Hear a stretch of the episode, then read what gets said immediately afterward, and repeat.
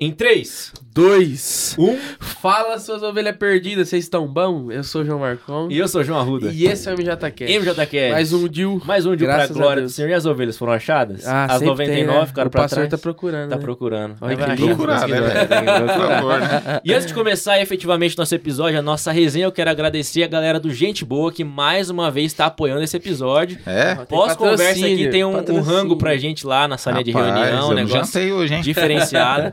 Então agradecer o Neto, aí o Rafa do Gente Boa, que sempre tem apoiado a gente. Se você aí tem uma festa pra fazer, um encontro, um pequeno grupo, um GC, uma célula, cara, Salgado Gente Boa é o canal. Além de você Top. ter uma palavra abençoada, o alimento físico vai ser muito abençoado também, fechou? Aqui na descrição vai ter todos os contatos dele, é só entrar em contato aí que Já você vai chega ter um abençoado salgado pra chega célula, abençoado. bem orado. Já orar, vem tudo, orado, né? desde o preparo ali. Ajuda o O líder, né? negócio é diferenciado. Dil, fala com quem que a gente tá aqui hoje. É que ele já está falando ao fundo, o pessoal não viu Já o tá rosto dele só ouvindo ainda. a voz e vendo o nome na Ah, thumb você de tinha uma que ter foto. avisado que eu tinha que Não, ficar mas- quieto. não, né, gente? Eu já quieto, tô falando, agora o né? Fiuza vai cortar. falar. É, agora né? o Fiuza vai mostrar sua beleza pro Só Brasil. beleza do Brasil. Não Calma aí. apareceu ainda? Deixa, Não, ainda deixa, eu- não. deixa eu treinar. Tá é esse lado aqui, é né? o Sombra. É o Ah, Sombra tá. Brasil. Ele, quem tá aí com a gente hoje, Bruno Udri. Uma salva de Ó. palmas. Brunão, líder do MEG. Pode, MEG, né? Ou MAG? Mag. Ah, é português Mag, mesmo, né? isso, ah, eu Mag. quis dar uma americanizada. Não, é MAG mesmo, né? Vários, vários confundem. É, líder do também. MAG, da. Comunidade da Graça aqui de Londrina. Maravilha. É, pastor, quase um atleta aí de futebol. Vamos entrar nessa resenha, né? Cara, E muita, muitas coisas aí do Brunão, a gente trocar ideia aqui. Cara, é um prazer ter Maravilha. você aqui. Pra gente é um Valeu. privilégio. Valeu, trocar gente. essa ideia junto. pra galera aqui. A gente já tava quase fazendo um podcast aqui atrás da- antes de gravar, né? Ele tava rendendo. eu gastei o repertório já, É. gente. Se for, ó, se for um podcast curtinho, é porque antes já foi, já já, foi. rolou? Mas, Brunão, prazer ter você aqui, cara. Maravilha. E vamos começar do começo, aí se apresenta pra galera. Show. Quem é Bruno, de onde veio, Do que se alimenta. e se alimenta, onde vai, a idade. Depois a gente vai engatando Top. a resenha na sua história. Obrigado, viu, gente, pelo convite. Isso, é Sinto nóis. muito honrado de poder ter esse tempo com vocês aqui. né? dei uma olhada aí, teve uma galera legal que já passou por aqui. Graças a Deus. E a responsabilidade aqui de poder fazer algo que preste, seja, seja edificante aí. tá? Tenha paciência, irmãos. Vamos, vai dar certo, né? Cara, quem é o Bruno, né? Essa pergunta é. Ela poderia né, me complicar, mas eu vou, vou tentar ser bem, bem, bem objetivo aqui. Filho da dona Cida, do seu Wilson, Ó. né? Tô com 37 anos hoje. É, passei boa parte da minha infância e adolescência em Cambé, Cambé. no Metrópole. Cam... Nasci lá, nasci É, lá, é. Londrina. Nossa, aqui, É. né? É Tá aí Cambense. o Cambe... Cambista. Cambista. Cambense, né? Na verdade, eu nasci no Mato Grosso, cara. Eu sou colidense. Colidense. Eu saí de lá, acho que quatro para cinco meses de idade. Meu pai foi ser garimpeiro lá. Rapaz. Meu Jesus. É, ele largou tudo aqui, foi ser garimpeiro lá e achou uma pedra preciosa. Ah, dona Cida. Grande dona Cida. Não, eu mesmo, né? Eu já tô casado aqui. no meio do garimpo.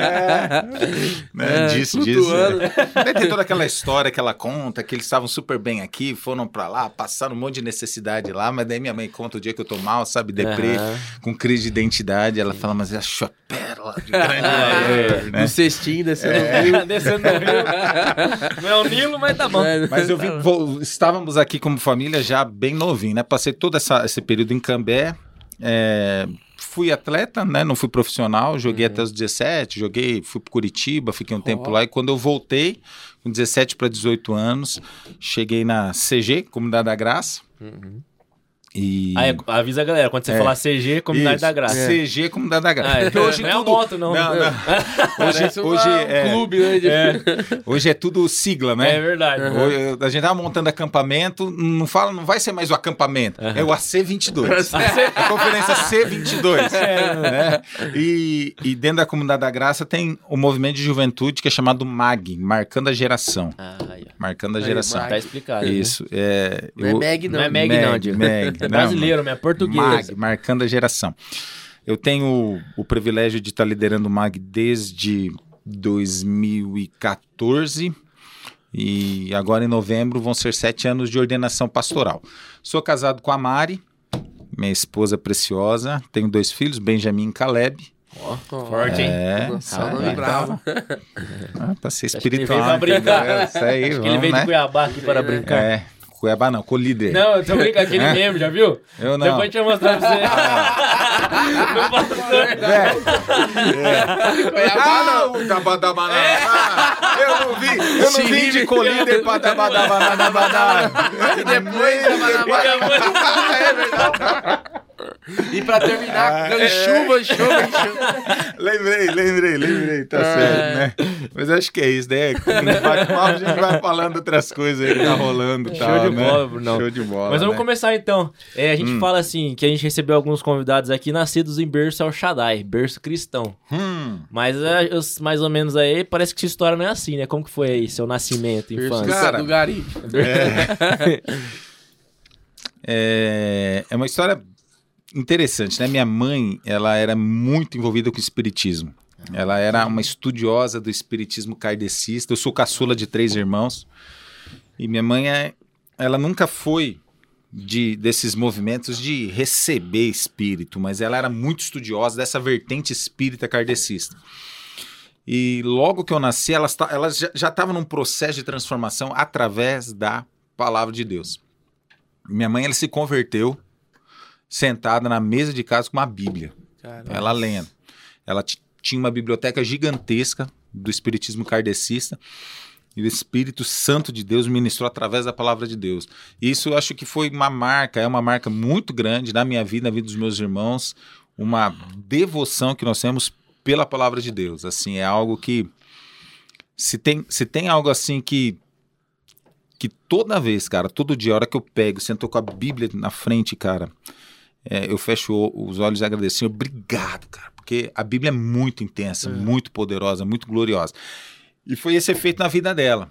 Então, quando eu nasci pequeno, criança, ela já estava nessa mutação, sabe? Nessa Uhum. transformação. É óbvio que ela foi inserida num processo de igreja local, foi cuidada, mas algo muito especial foi que, é, desde muito cedo, eu me lembro, minha mãe me levando nessas igrejinhas de bairro, sabe? Nossa, aham. principalmente em Cambé, essas igrejinhas de bairro, é, esses movimentos pentecostais, sabe? Uhum. E eu desesperado por música, comecei a tocar bateria. Eu lembro que minha mãe me levava nessas igrejinhas, eu com 10, 11 anos tocando essas igrejinhas, roda de fogo, aquelas coisas todas, um manto. Só da vadeira. né? Comando, é, isso, né? Chimbalzão dobrado, aquela coisa toda, né?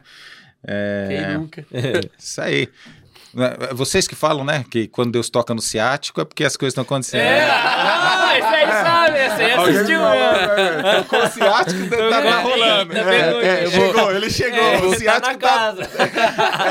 Eu vou patentear esse teorema que eu fiz aí. Ah, é, na É, tá ficando eu tava no famoso, que café da manhã que- esses dias, os caras soltaram essa. Mas de onde veio? Não, dos caras do podcast.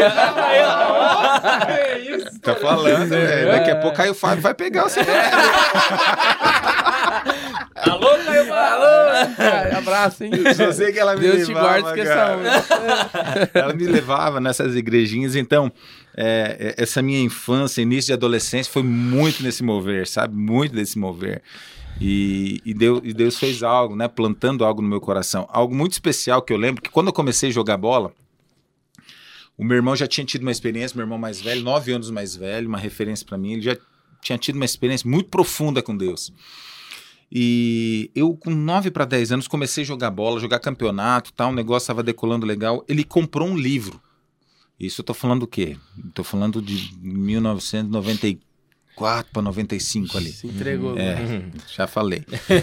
Ele me deu um livro, o livro era, o nome do livro, Atletas de Cristo. Ah, tinha um movimento bem forte. É, né? Né? Daí contava a história de alguns atletas de Cristo, Alex Dias Ribeiro, tal, tal, tal, tal, tal, tal.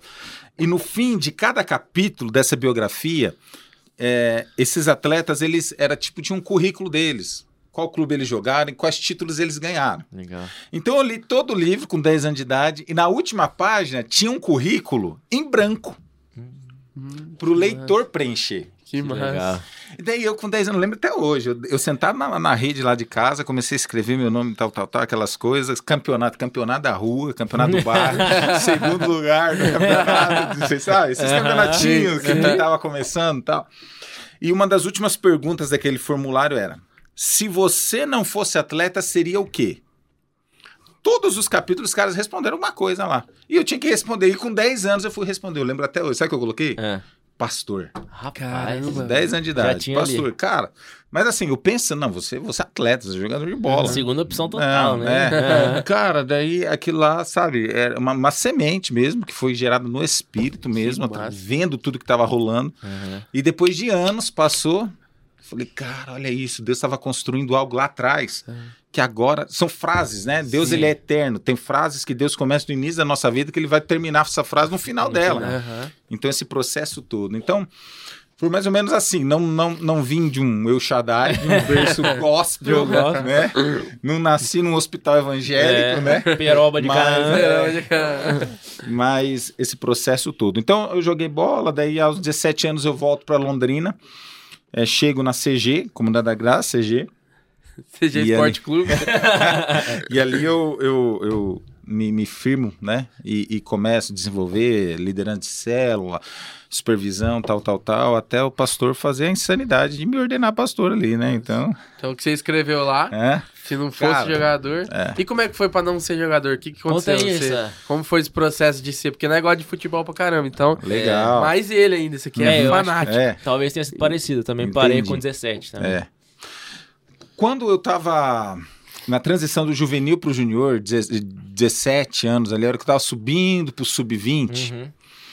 Eu estava no Coritiba e nessa transição eu percebi o seguinte, que para eu ter chance de jogar, sim, ia demorar. Sabe quando você olha, meu, tem uns três, quatro à minha frente. Uhum. Eu começo a pensar, tô longe de casa. Nesse processo todo, né, eu contei correndo aqui, mas o casamento dos meus pais acabaram. Meu irmão tinha se mudado para fora de Londrina. Minha mãe estava sozinha com a minha irmã em casa. Então já tinha uma questão, cara, elas estão sozinhas lá, esse tipo de tudo. E confesso também, eu comecei a pensar isso, essa questão de, de meu, vai demorar para eu ter uma brecha aqui. Uhum. E chegou uma hora que eu tava de saco cheio, cara.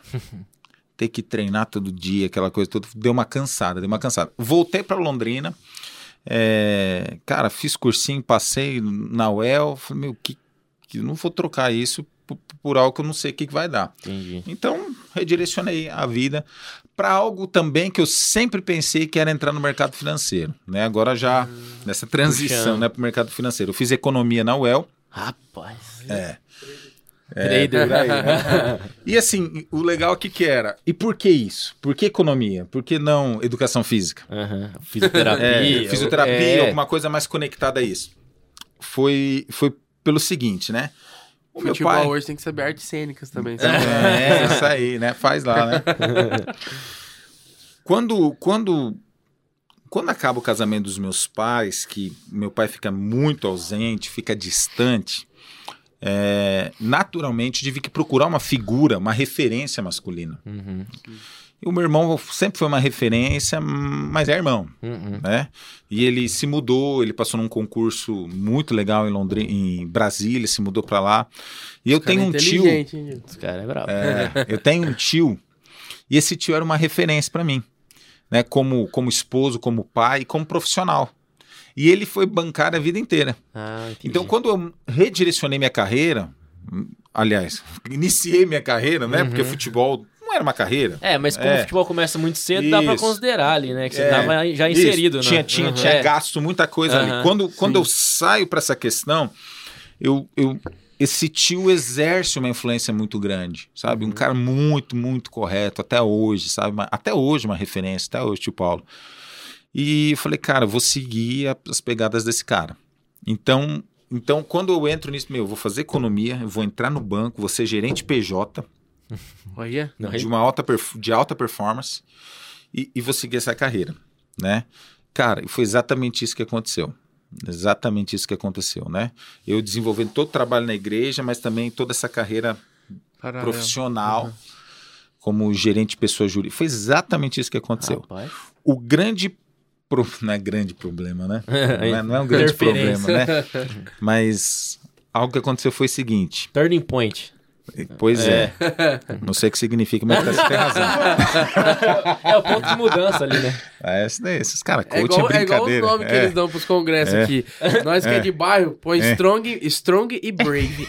Aí fica todo mundo. Você vai no Strong Drake lá. Que, aí, tem o Strong Brave, é aquele É. negócio que o Arruda inventou lá. É, esse daí. E ninguém sabe o que, que é até é- hoje, Strong e Ele Brave. vem, hein? É. É em português? É que ele fica andando com os caras de Cuiabá. É. Aí ele falou que pra falar Martinho É, Vanquinho bravo. Mas vamos lá, né? O turning, turning Point. turning point. foi que assim, eu projetei isso. E Deus foi muito generoso, muito generoso. Por causa disso, as coisas aconteceram muito rápido na, na minha vida. Eu consegui casar cedo. Com 23 anos eu estava casado. E por que eu estava casado? Porque eu tinha condição financeira de ter uma casa. E esse desejo, esse projeto de ser um gerente PJ de, de, de, uma instituição financeira mega, de alta performance, com 27 anos eu alcancei. Rapaz. Com 27 anos eu ganhei um prêmio. Pode falar o nome da empresa aqui? Pode. Não é patrocinador.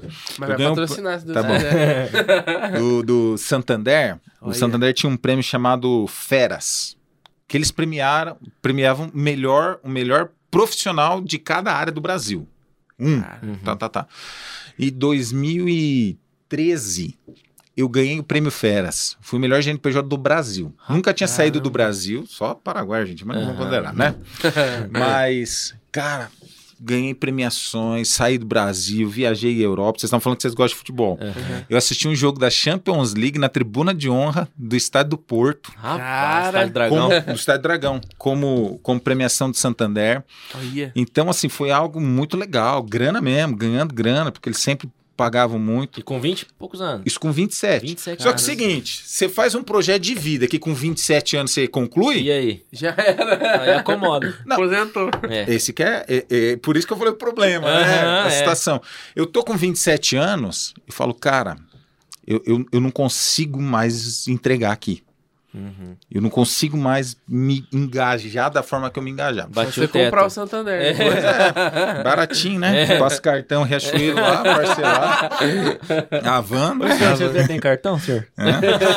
aceita, né? Só passar o CPF. Você passa o. CPF, tem que estar até o. a- Só sei que. Só sei que nessa fase, também paralelo, o ministério tava muito legal. As coisas dentro da igreja acontecendo de forma muito Já tava massa. consagrada. Ou ainda não? Em 2013 não. Ah, não. Em 2013 não. Mas numa, numa sessão dentro da igreja, Aham. uma sessão dentro do ministério, coisas incríveis acontecendo. Tudo isso morando aqui mesmo. Tudo aqui, tudo Aham. aqui. E, cara, chegou um ponto que era assim: todo dia de manhã eu acordava, tomava banho, colocava a gravatinha, terno, entrava no carro e saía. E a minha oração é, chorando dentro do carro: Senhor, obrigado. Muito obrigado por onde eu tô. Mas meu coração não tá mais aqui. Meu coração não tá mais aqui. Tinha um salário bom, aqueles benefícios todos, mas meu coração não tá mais aqui. Meu coração não tá mais aqui. Então chegou um ponto daí que houve uma outra, um turn, como é? Turn o quê? Turning point. Turning É, lá em Cuiabá fala turning point, tá? Aqui é mudança de rumo. É, o turning point, então, um, um- um- um outro movimento muito especial da minha vida foi quando Deus concedeu um sonho do meu coração, que foi daí ele me promoveu a tempo integral no ministério. Hoje eu estou em tempo integral, dou aula também, mas a minha aula é muito mais missão do que profissão. É, mas hoje, hoje eu tô full time nisso, full time. Então, Ó, ah, você gastou, ele tá É, Vou escondendo. é. explicar o que é mantim, mantim, mantim depois pra mim. Você sabe tudo? Eu não sei. Interpretar, né? Brunão, massa, você, fal- você passou por algumas coisas aí que a gente quer falar também mais aprofundado. Então, nesse momento, a gente vai voltar depois dessa questão de você dar aula, que você já falou, né? Que agora é integral também. Mas teve esse momento que entrou a sua esposa aí, né? Porque você falou que casou cedo e tal. Como que foi aí? Você conheceu ela? já- Primeiro, não casei cedo porque eu engravidei ela, tá? Ah, foi registrado foi isso aí. É importante. Importante registrar. Ah, tá certo. Cara, foi legal, porque quando eu, quando eu volto de Curitiba e, e chego na CG, a Mari, ela era líder da equipe de música. É. E você já gostava de música? E eu já tocava bateria, tinha que voltar. Daí, daí Deus levantou minha mãe. Minha mãe, eu nem sabia disso. Minha mãe foi falar com ela: Ó, meu filho chegou de Curitiba. Eita, Ele mais toca bateria. Daí, daí, né, comecei a frequentar a cela na igreja, isso e aquilo. Ela me chamou pra equipe de música. Cara, eu fiquei. Ela me deixou frequentar os ensaios sem deixar eu pegar numa baqueta pra tocar uns quatro meses, cara. Nossa! Meu, Caramba! Gasto- Demorou mais pra ser né? não, baterista é. que pra ser gerente.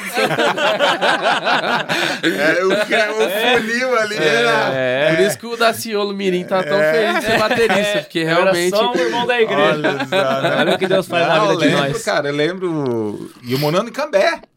Cambé, Ah, e vinha pra aqui. aqui, Londrina. Entendi. Ela fazia eu pegar o busão lá, o, Cara. o, o, o tio. Tio, O tio. O tio. Barzinho condicionado. É, deixava, deixava ali perto da igreja. Cara, eu chegava no ensaio. já comeu o lanche ali no... Não, o longe da curva ali, freguês nossa. Não, meu cartão come ali, entendeu? Por isso que não dá pra comprar o Santander. entendeu? Ficou tudo Você- no lanche é. da curva. Porque. E ela me deixava lá, aquele processo todo, sabe? Então ela foi, ela era. Ela é muito séria nisso, né? E a Mari, assim, diferente da minha história, né? Que não nasci num berço El Shaddai, ela nasceu num berço El Shaddai, é o Pro. É pro. Leon. É, negócio assim, muito massa a história dela. Feliz. Os bisavós da Mari, Mariano de Castro e. A esposa dele? A Mariana de É, a Mariana de Casa, agora esqueci, posso. E a formosa Eles, esposa. eles, eles são os fundadores da igreja quadrangular no Paraná. Ah, Caramba. De Curitiba, é. No Paraná, né? Aham.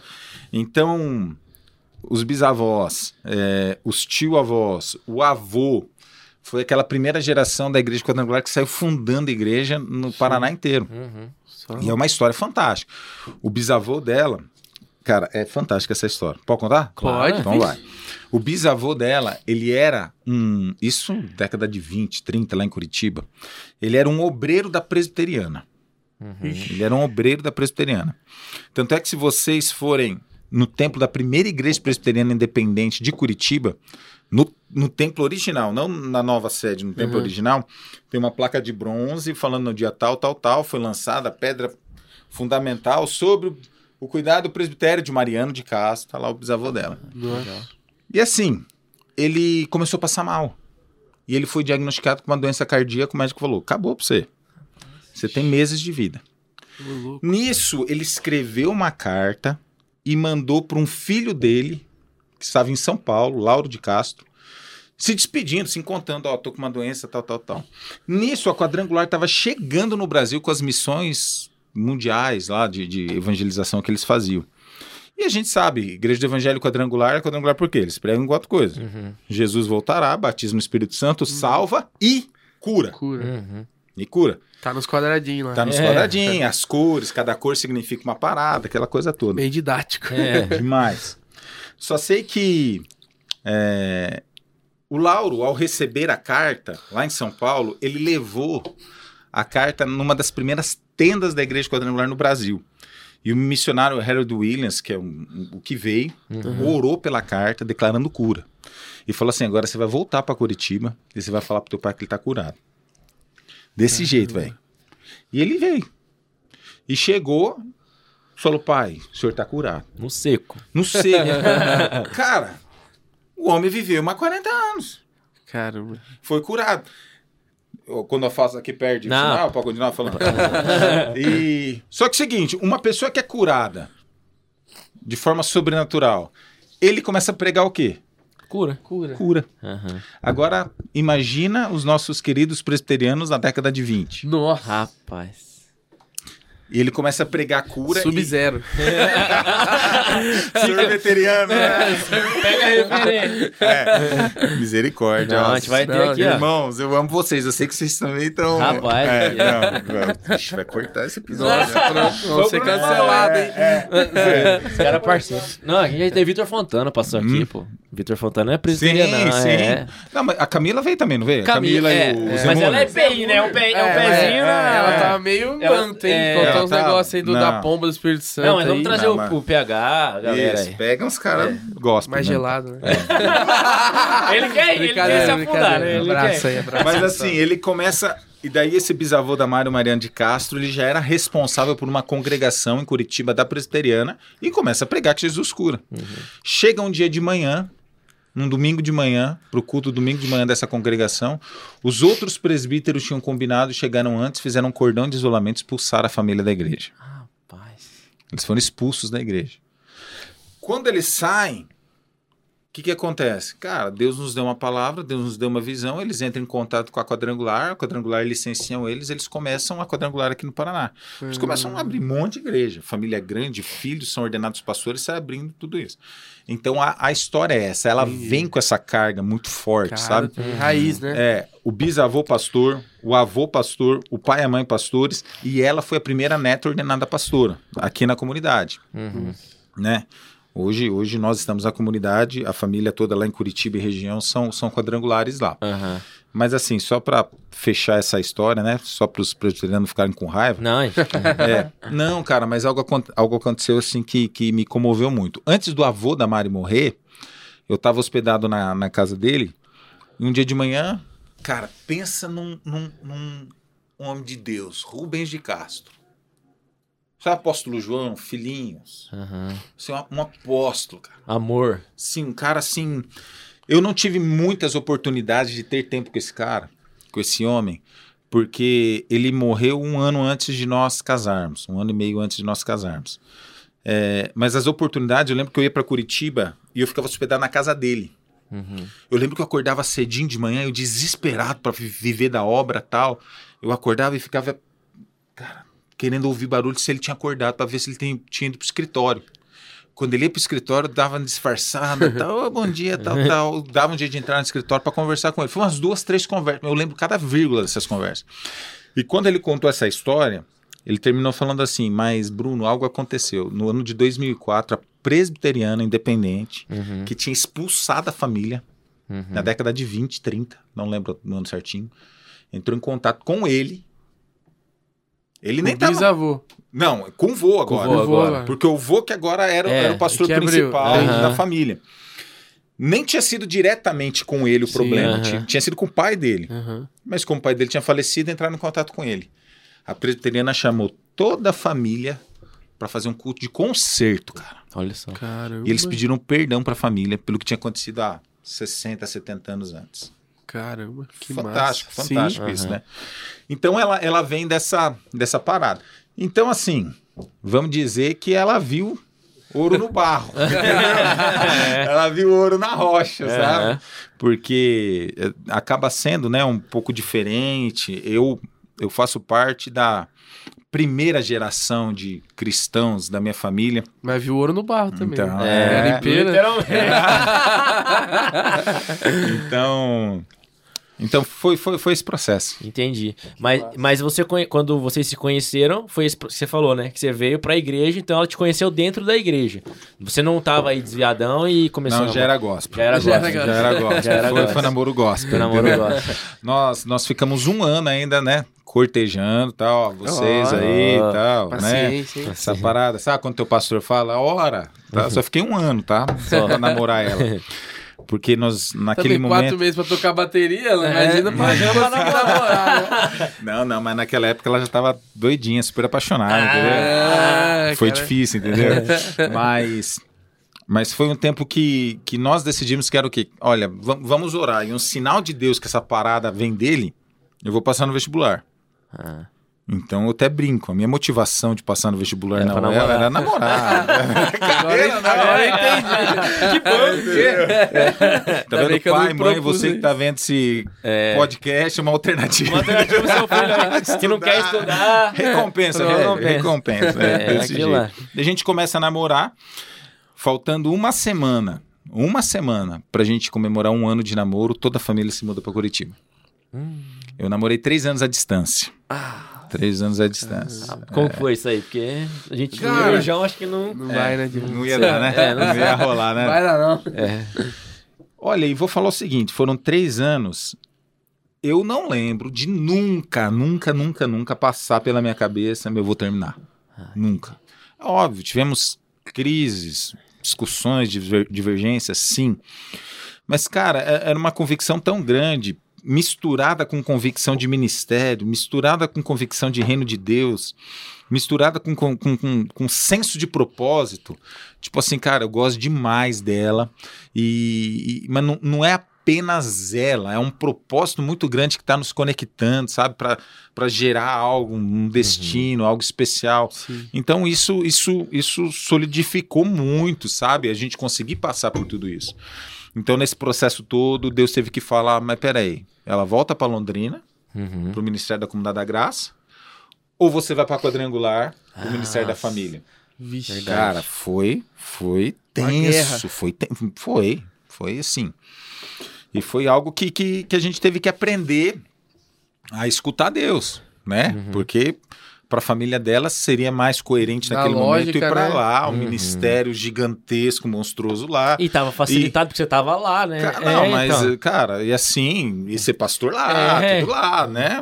As portas abertas. São homens e mulheres de Deus e com um desejo genuíno e totalmente compreensível. Uhum. Totalmente compreensível. Mas naquele momento, cara, a gente vai entendendo, cara, Deus, Deus meio que segurou meu coração, cara. Eu não, nosso lugar é aqui, nosso lugar é Londrina, vai ser aqui, vai ser aqui. E chegou um ponto que ela teve que fazer uma decisão. Oh. E ela conta que um dia, num desespero, ela foi falar com o avô dela, com o pastor Rubens de Castro. Ela disse que ela chegou chorando e falou: vô, eu não sei mais o que eu faço, porque toda a família está falando que o ministério da família é grande aqui, tal, tal, tal, que o nosso ministério é aqui. Só que o Bruno tá duro, o Bruno não quer vir para cá. E esse apóstolo precioso, né, pastor Rubens, escolheu falou: filha, é, é questão de escolha. Você vai ter que fazer uma escolha. Toda escolha tem os seus Toda escolha tem uma renúncia. Pois é. E, então não é uma questão de ser do diabo, ser de Deus. É uhum. É questão, você tá afim de abraçar é. isso e, e, começar lá tudo. E foi isso. E, e, é legal que hoje a gente vê, agora que passou alguns anos, fizemos 14 anos de casado ontem. Nossa. Oh, verdade. É. Verdade, era pra ter gravado ontem. É, né? o bichão, a gente falou, não, pode aproveitar aí. Os caras foram preciosos, pacientes comigo. E hoje a gente olha como Deus estava nesse processo, sabe? Sim. Como Deus estava nesse processo, porque, por exemplo, nessa quarta geração, hoje, até agora, ela é a única ordenada pastora. E não tá lá. Uhum. Tá aqui. Entendi. Então a gente percebe que, cara, em todo esse processo, Deus foi muito presente, sabe? Mesmo quando a gente não entendia o que fazer e tal. Mesmo quando eu não entendia porque meu coração estava tão duro naquele momento. Uhum. Tá? O Senhor estava coordenando todas essas coisas. Uhum. Ô, Bruno, só para eu entender assim, quando ela, porque você conheceu ela aqui na igreja, né, na, na já na comunidade da Graça, quando ela veio para cá ainda não tinha quadrangular aqui ou ela preferiu ficar na comunidade é. aqui em Londrina? Antes de vir para a família dela, a família dela vir para para Londrina, a família dela estava em Curitiba, eles foram para Foz do Iguaçu. Uhum. E lá em Foz do Iguaçu, o avô dela, Rubens. Rubens. Uhum. Ele fundou a Comunidade da Graça em Foz do Iguaçu. Ah, entendi. Então a família estava lá. Então eles tiveram, uma, eles tiveram uma experiência preciosíssima. Conheceram a Comunidade da Graça lá, conheceram o pastor Carlos Alberto, que é o fundador da Comunidade da Graça. Uhum. Lá. E quando eles se mudaram para Londrina, eles desejaram manter esse vínculo na Comunidade da Graça. Então, entendi. por isso que de Foz para Londrina eles se mantiveram ah, na, comunidade na, comunidade da Graça. Entendi. Os pais da, da Mari foram ordenados pastores na Comunidade da Graça, não na Quadrangular. Entendi. Mas chegou um momento que eles sentiram que era um, um tempo que eles deveriam retornar para o pastoreio do pastor Rubens. Entendi. E foi muito de Deus, porque acho que dois anos depois ele faleceu. Ah, tá. Então foi, foi algo, foi, vamos dizer que Deus deu um tempo deles desfrutarem do pastoreio do pai, né? Entendi. Deles. Ah, entendi. Que e legal. a comunidade da graça, ela, como é que ela surgiu? Ela, igual o processo, uhum. você contou o processo da quadrangular, né? Foi um processo parecido também? A gente a comunidade, não, não, legal. A comunidade hoje é até interessante porque próximo domingo às 19 horas vocês estão convidados. Vai ter o culto aqui em Londrina de celebração de 40 anos da comunidade aqui em Londrina, que legal. aqui em Londrina. Como que é a história da comunidade da Graça? O pastor Carlos Alberto Bezerra, um, um outro apóstolo precioso de Deus nesse tempo, né? Ele é conhecido como apóstolo do amor. Ele, ele uhum. o, o, apelido dele, uhum. apóstolo do amor. Ele se converteu em Curitiba e foi para São Paulo na quadrangular. O pastor Carlos Alberto era quadrangular. E lá na quadrangular, ele, ele teve uma ascensão muito jovem, um homem de Deus, e começou a arder no coração dele um desejo de. de, de ele fala muito, né? De, de, de, viver uma igreja família, uma comunidade, uma igreja família, de muito relacionamento. E ele não estava conseguindo desenvolver isso dentro da quadrangular. Olha o que, que ele fez. Isso serve de exemplo para muita gente. Ao invés de se rebelar, ah, vou sair quebrar pau, tchau, tchau, tchau. Uhum. O pastor Carlos Alberto pegou um avião, foi para Los Angeles conversar, sabe com quem? Hum. Com o filho do, da Aimee Sample McPherson. Hum. A Aimee Sample McPherson foi a mulher que fundou a quadrangular. Nossa. Ele foi falar com o filho dela. E chegou, ó, Deus está me dando essa direção, tal, tal, tal, tal, tal, tal, e eu tô sentindo isso. O filho dela falou: Olha, posso ser sincero contigo? Deus está dando algo pessoal para você. Eu abençoo você para iniciar o teu ministério. Que Foi massa. assim. Rapaz. Então, Veio lá da, Veio no respeito, Não, né? Fundada. Foi, Aham. foi, veio direto da fonte, da tá? fonte. Ele veio e ele começa a comunidade, né? A comunidade da Graça, é, ela é bem conhecida também pela área da música, a pastora Ademar de Campos. Uhum. Queremos o teu nome engrandecer, ele exaltado, Tanto o leão da tribo de Judá. Tanto que ele vai trazer aqui no podcast. É isso É, aí, é, é, fazer a sim, ponte com o senhor Demar pra trazer. Imagina A aí. responsa, hein? É, eu te louvarei, meu bom Jesus, o Ronaldo Bezerra. É. Daí, daí vai ter um montão de coisa. coisa. aqui, Inclusive, né? o Morada tá fazendo uma releitura legal Tá, dessas músicas é, aí. Da eles Demar tão fez bastante. Nossa, o Demarzão é. Meu Deus do céu. Ele teve esse tempo na IPI. É, ele, É, ele roda aqui, né? É. Vira e mexe, ele tem, tem muito contato, né? Um cara muito precioso. Então, daí a comunidade começa a abrir igrejas. Hoje a comunidade acho que está com 90 igrejas. Uhum. E aqui em Londrina, particularmente, é algo muito especial, porque a igreja aqui em Londrina foi fundada pelo próprio pastor Carlos Alberto. O pastor Carlos Alberto já tinha uma comunidade da graça poderosa lá em São Paulo, em Vila Carrão. E, cara, ele tinha um. Olha isso. Meu, quando Deus tá na parada. Ele tinha um cartão postal de Londrina. Imagina um cartão postal. Tinha um cartão postal. E disse que ele, no cartão postal tinha foto e parece que é do edifício Júlio Fugante, década de 70. Acho que só Central. tinha esse aqui, central. tinha- É, perna concha ali. né? Daí disse que ele ia no escritório dele, ele colocava o cartão postal e começava a orar. Nunca tinha vindo nessa cidade. Uhum. Começava a orar por Londrina. Disse que ele começava a colocar os dedos. Senhor, abençoa quem mora nesse apartamento aqui. abençoa essa família aqui. Desse jeito, cara. Qual que é a da São Key lá? É, só que é, que lá. Caramba. Pertinho de casa. Deus É. colocou no coração dele essa cidade. A gente. Agora a gente sabe o motivo, né? Uhum. E daí passou um tempo, ele foi convidado por um pastor metodista, que na época ele era presidente do conselho de pastores aqui, para vir dirigir um culto de pastores aqui. Uhum. Norival Trindade, se eu não me engano. Hum. E a igreja metodista, ah, daí ele, ele repartiu essa E visão. pertinho do fugante ali. É, é, pois é, isso aí. Aí, ó. Pois é. Caramba? E nisso ele, ele vem para cá e começa a fazer alguns encontros, cultos aqui. A metodista abre o, o, salão deles, os primeiros encontros da comunidade agrária foi dentro do salão da metodista. E ele muda, cara. Ele pega ele, a esposa, os filhos, Ronaldo Bezerra, todo mundo vem, larga tudo lá, cara, e vem para cá para abrir a comunidade aqui. Caramba.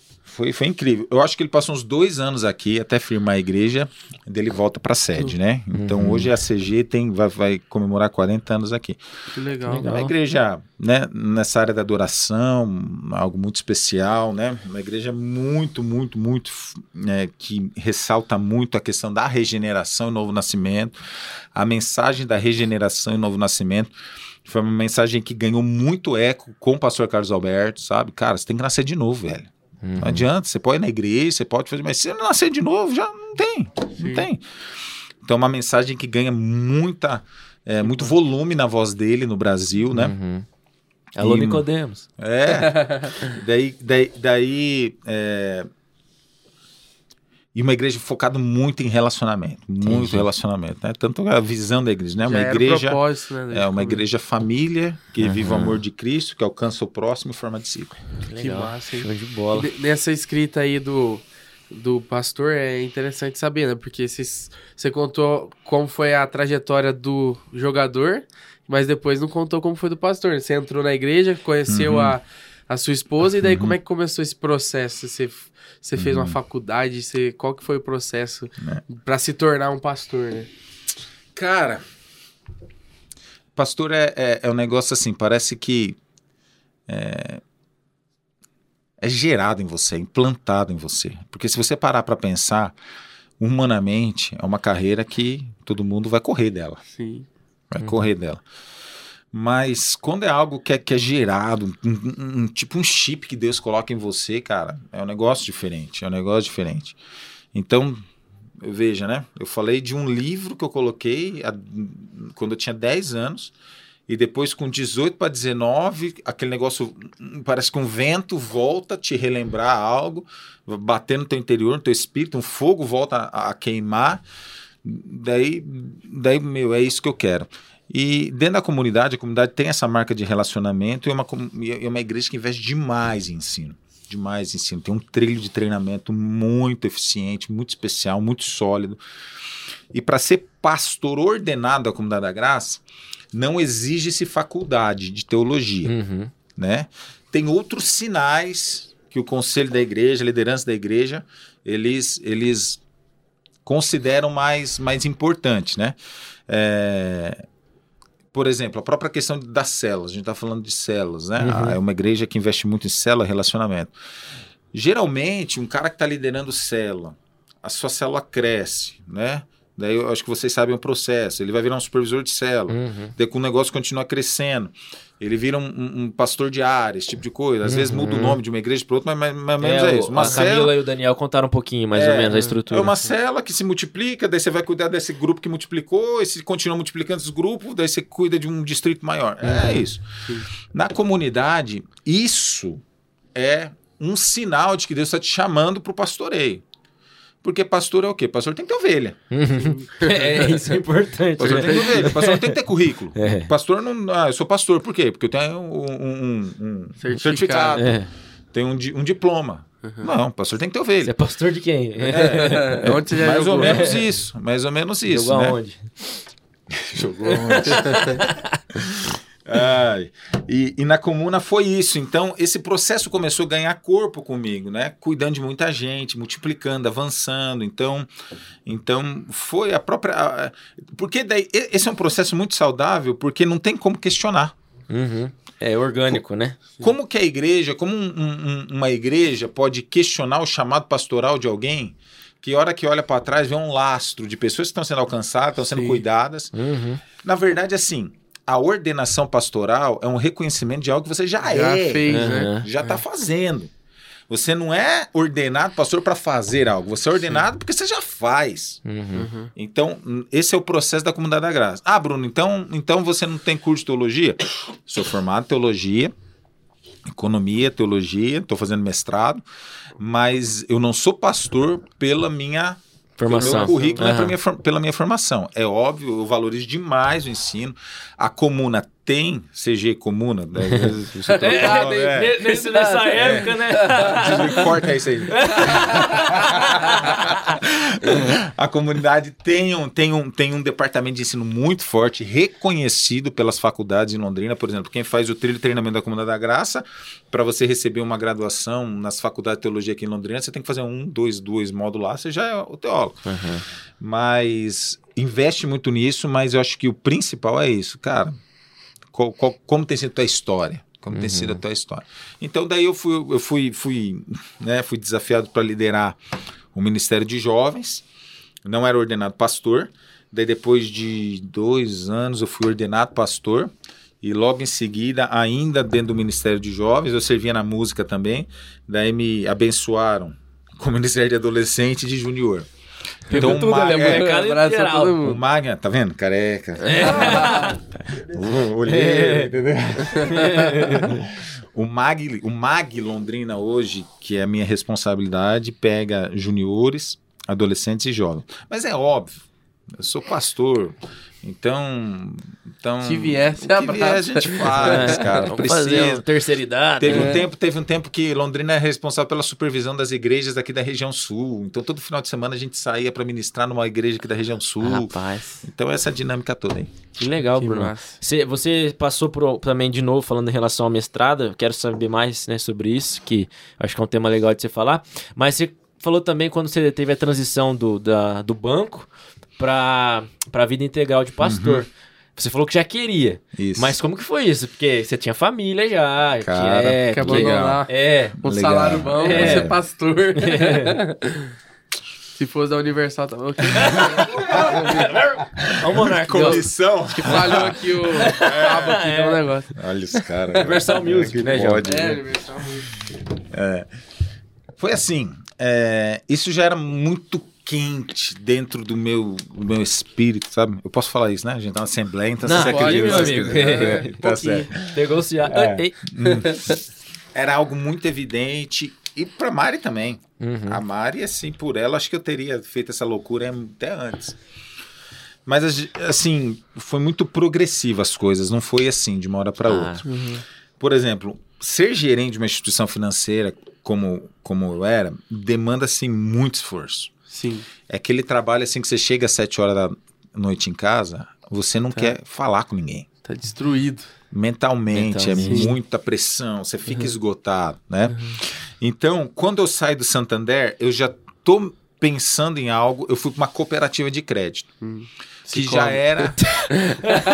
já era. Vocês me conhecem lá? Não, não, Aí, ó. é que, É. é. que minha irmã trabalha no Cicobi, né? Então eu sei que é uma cooperativa, é a única que eu conheço. Não joguei. É, coincidentemente. Mas o, sei que- o Cicobi é, é Cicobi mesmo. Cicobi. Cicobi é parceiro da igreja aqui. Parceiro. Só no patrocínio não pode Aí, mais, né? O, não tem, não tem. Não é daqui o, o coral, o, o grupo de, de cantor é, Ômega Alfa, como que é? Quarteto? Quar- não quar- quarteto, são, são. O Davi, o Davi Ah, canta. eu sei, o Davi, o André. Apocalipse? O André- Apocalipse. Apocalipse. Apocalipse. Ah, Apocalipse Ah, não, é daqui. É, eles é, estão tudo Cicobi, velho. Sim, É, sim. Tá vendo? É, o projeto Lucas é é, faz tudo com Cicobi e tal. Quando eu vou pro Cicobi, já é um local que me dá um pouco mais de margem, tanto de horário quanto de oxigênio para fazer outras coisas. E o que, que aconteceu? Com essa margem, eu ganhei uma margem. E o que, que eu fiz com essa margem? Eu poderia ter feito um monte de coisa. Poderia não ter feito nada. Poderia ter. Cara, agora que eu tô com uma margem de tempo, vou, vou fazer aula de tênis, futebol, tal, fazer alguma coisa. Cara, mas todo minuto que eu tinha de margem, eu ia para dentro da igreja. Ia atender pessoas, ia discipular pessoas, ia gastar na igreja. Então foi meio gradual. O que, que acontece? Quando eu saio do Cicobi, eu faço uma loucura. Eu recebo uma proposta de um sindicato aqui de Londrina. E... É comum, né? Sindicato. É, Você tá fica pegando. Nasce uma estrela. Tá repreendido, tá o quê?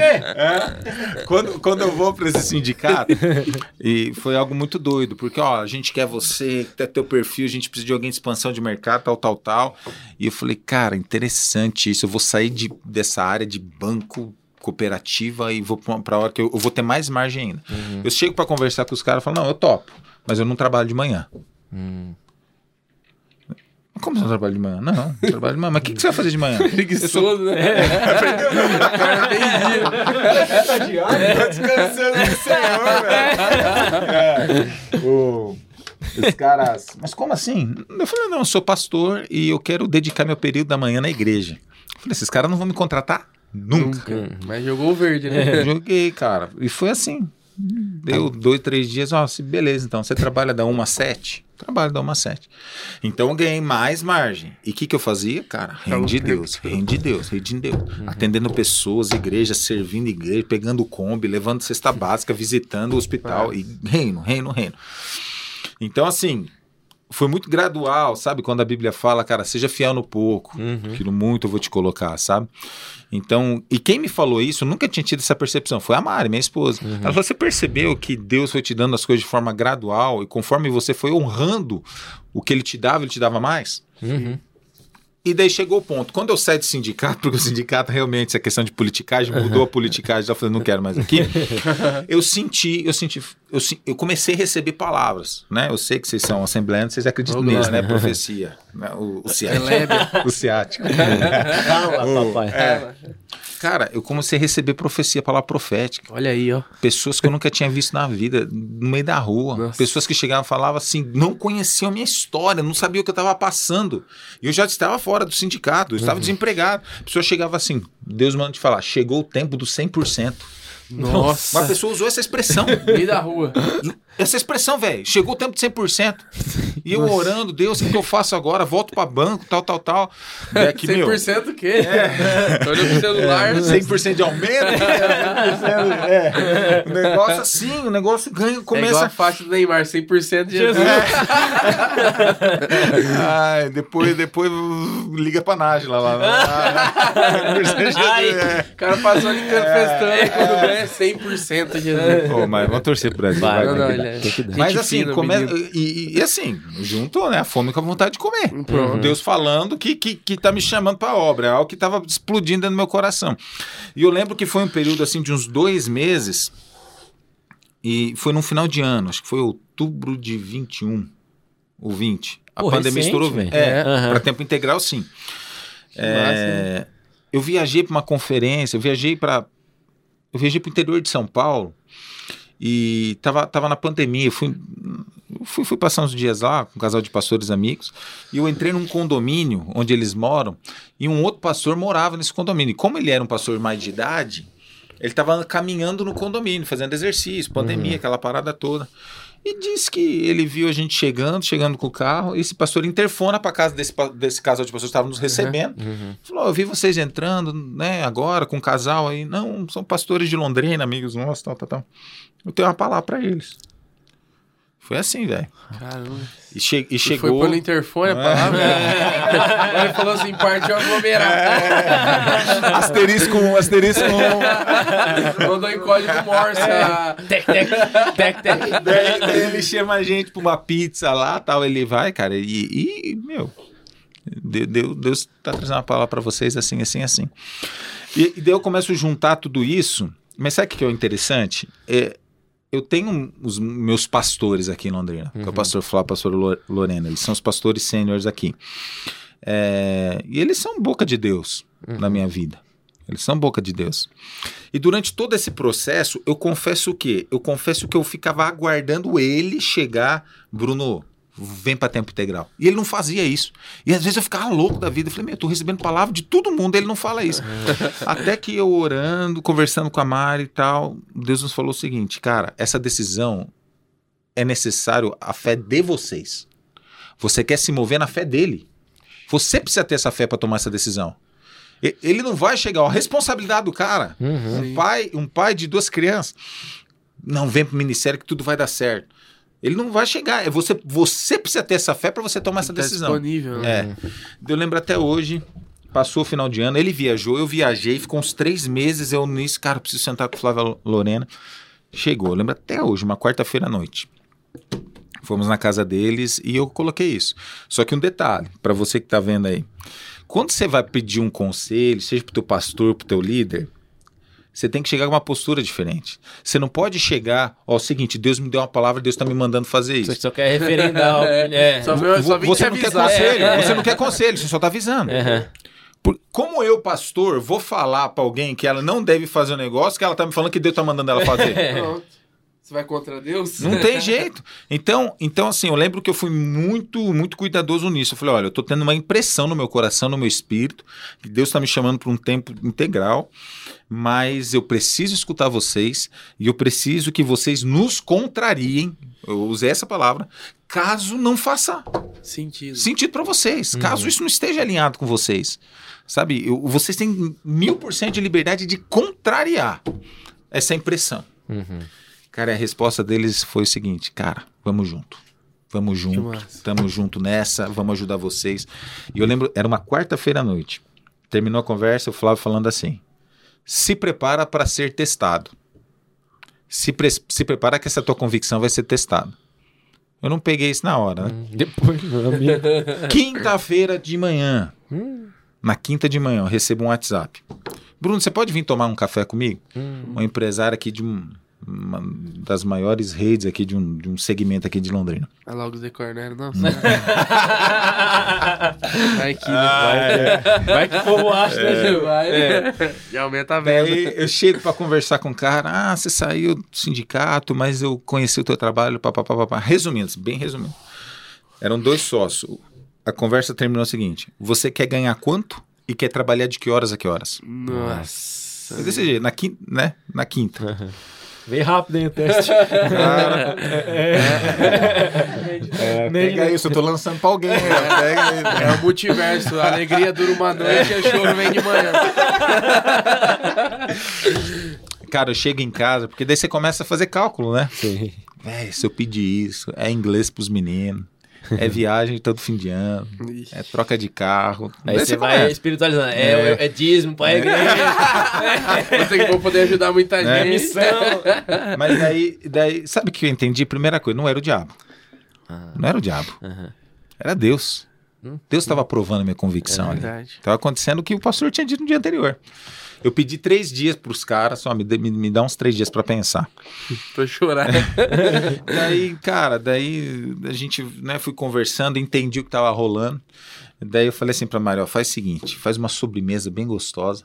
Eu vou levar pros caras pra dar resposta. Liguei pra eles, ó, posso ir tal hora aí, tem a resposta e tal. Daí eu chego na sala de reunião dos caras, os dois sócios, com uma sobremesa. Pronto. É, Os caras tá. tava Tá impresso contratado. na mesa dos caras, o contrato de trabalho. Só pra pôr horário e salário. Nossa. Tava desse jeito. Daí, ó, eu trouxe uma sobremesa, minha esposa faz doce, aquela coisa toda tal. Ah, que legal tal. Daí, e aí, Bruno, o que, que você me diz? E a resposta que eu dei pros caras foi assim: ó, eu me sinto muito honrado, muito honrado com o que vocês estão me propondo, mas Deus está requerendo algo diferente da minha vida e eu vou manter todo o meu tempo hoje na questão da igreja, do serviço da igreja e do reino de Deus. Os dois sócios, né? O sócio que mais me conhecia, ele abaixou a cabeça, assim, ficou assim. O outro, ele, ele começou a me fazer algumas perguntas. Você recebeu propósito de alguma empresa? Não, não entende, né? Falei, não recebi, Da cara. CG. É, mas ele perguntou, né? Porque ele perguntou antes, né? Você recebe algum auxílio da igreja? Eu falei, eu recebo ajuda de custo. E ele perguntou, a igreja te ofereceu um aumento e tal? Eu falei, não. Mas o que, que você recebe da igreja? Eu recebo uma ajuda de custo. É suficiente? Não. você não tem dois filhos pequenos? Tenho. O que, que você vai fazer? Desse jeito. Aí gera o satanás. Aí, sem identificar. Ah, cara, daí, daí, Coitado daí a cara. resposta O que eu cara assistindo, mó triste, né? É, O diabo pegou. Brincadeira. Cadê ele demoniado? Ô, irmão. Ô, Gadareno, não é? Quem tá aí? Quem tá aí? Legião Urbana. Todos os dias. E eu lembro que eu terminei a conversa, né, o interrogatório, falando, cara, aquele que me chamou é responsável pela minha provisão. Terminei isso. E daí ele ficou quieto. Daí o outro falou assim, ó, eu entendo o que você está falando. Porque esses tempos atrás eu fui num evento, vi você ministrando, eu vi o que Deus operou ali, e realmente tem algo de Deus aí para você nessa carreira. Desse jeito. Desse jeito. Aí depois eles tentaram uma outra proposta, mas dá pra fazer freelancer. Eu falei, cara, é 100%. Sabe quando Deus fala 100%? Então daí foi essa turning point É. pra para esse tempo de, de, de, de missão integral, né? Missão integral. Eita, tá pegando firme, hein? Comum, é, é, Sindicato, negócio. tá- Daqui a pouco ele Vou vai fazer uma, fazer oração daqui a pouco. Ó, né? gente, só- qualquer coisa vai no meu Instagram, meu posicionamento político tá lá, tá? Tá lá, tá? Ele e o Putin é, assim. Amigaço. Ai, mas pra tempo integral, né? Foi assim. Foi, foi desse jeito. Que legal, cara. Massa. E a Mari sempre te apoiando ali. Sempre apoiando, né? Ela, até porque a história da- dela, desde que ela nasceu, ela, ela ouve isso, cara. Do que aconteceu, das renúncias de avô, de pai, de mãe, porque é uma, uma história incrível que, que, que aconteceu na família deles lá também. Foi algo muito poderoso. Renúncias também do vô e da avó, sabe? É, o vô e a avó contam, né? A avó hoje conta o tempo que com quatro crianças eles decidiram, vamos 100% pro, pro, pro, pro seminário sabe? E, e ali eles, né, ela conta dias que era que eles comiam só banana da terra, essas paradas de Rapaz. renúncia muito forte. Então isso está muito cravado nela, Sim. né, na Mari. Então, Então ela deve ter te incentivado e ajudado muito no processo. Nesse, nesse, nesse sentido, se eu não tivesse uma, uma pessoa como ela, eu não teria, não teria feito essa parada. Por isso, ó, você aí, cara, ora, cara, escolhe direito, velho. Quem você vai casar, quem você vai namorar, sabe? Porque às vezes eu converso com a galera lá. É, como escolher? Uhum. Tem algumas é, incompatibilidades que não dá pra tolerar. Que vai dar BO, vai dar ruim. Tem algumas coisas, ah, meu, a gente não concorda, sei lá. não- não- a gente. O cara gosta de hambúrguer, eu gosto de massa. Um é o cara flamenguista, outro é o outro é vascaíno, É, o outro vai é- sofrer, mas... Meu, esse tipo de, de, de incompatibilidade, de divergência, meu, isso é totalmente contornável. Aham. Mas tem algumas coisas, tem algumas compatibilidades que são necessárias, velho, pra dar certo. Uhum. Valores, isso. Por exemplo, o cara, o cara tem chamado missionário. Uhum. Daí ele tá encantado com a menina. O cara, Deus deu uma, deu uma nação pro cara. Eu quero, sei lá, quero pregar na, na Índia. Uhum. Só que daí ele tá namorando uma menina, cara, que quer. Tem medo de avião. Não, que quer ser juíza. Sim. Uhum. Alguém vai ter que rasgar o sonho. Aham. Alguém vai ter que rasgar o chamado. Então, cara, tem algumas compatibilidades que são essenciais. Que daí eu lembro que o apóstolo Paulo falou, cara, o, o, o, o jugo desigual. Entra nisso daí. Tem algumas compatibilidades. E, e, e, por exemplo, essa questão de propósito. Cara, para um casamento, para um namoro, cara, que vem de Deus, tem que ter um propósito alinhado. Tem. Tem que ter um propósito alinhado. Se eu não tivesse uma, uma mina do meu lado, cara, que não tivesse esse mesmo propósito, cara, hoje, por exemplo, às vezes a gente passa dificuldade, às vezes a gente passa perrengue. Se não fosse um- uma mulher de Deus com o mesmo propósito, sabe que ela joga na minha cara? Largou Você é inconsequente. É. Você foi inconsequente, você não devia ter feito isso, você não pensou nos teus filhos. E agora? O que a gente vai fazer?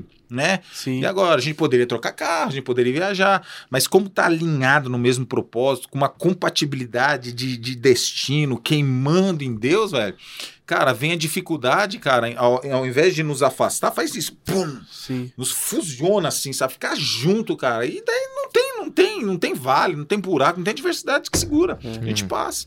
E normalmente parece que o lado de Deus, não que, né, nesse sentido, acaba sendo mais frágil, assim, porque o- a partir do momento que o cara escolheu errado, ele já fez a decisão de abandonar o chamado ali. Porque dificilmente ele vai ganhar uma guerra dessa, assim. Porque dificilmente a gente ganha das mulheres alguma coisa. né? então. é, se não tiver já alinhado antes, né? Se já não No for um namoro, propósito antes, Conversa antes. você não vai mudar depois. Então você tem que Conversa estar antes. Ó, você que tá nam- namorando aí. Pergunta aí pro seu namorado, seu namorado, qual que é o projeto de vida dele?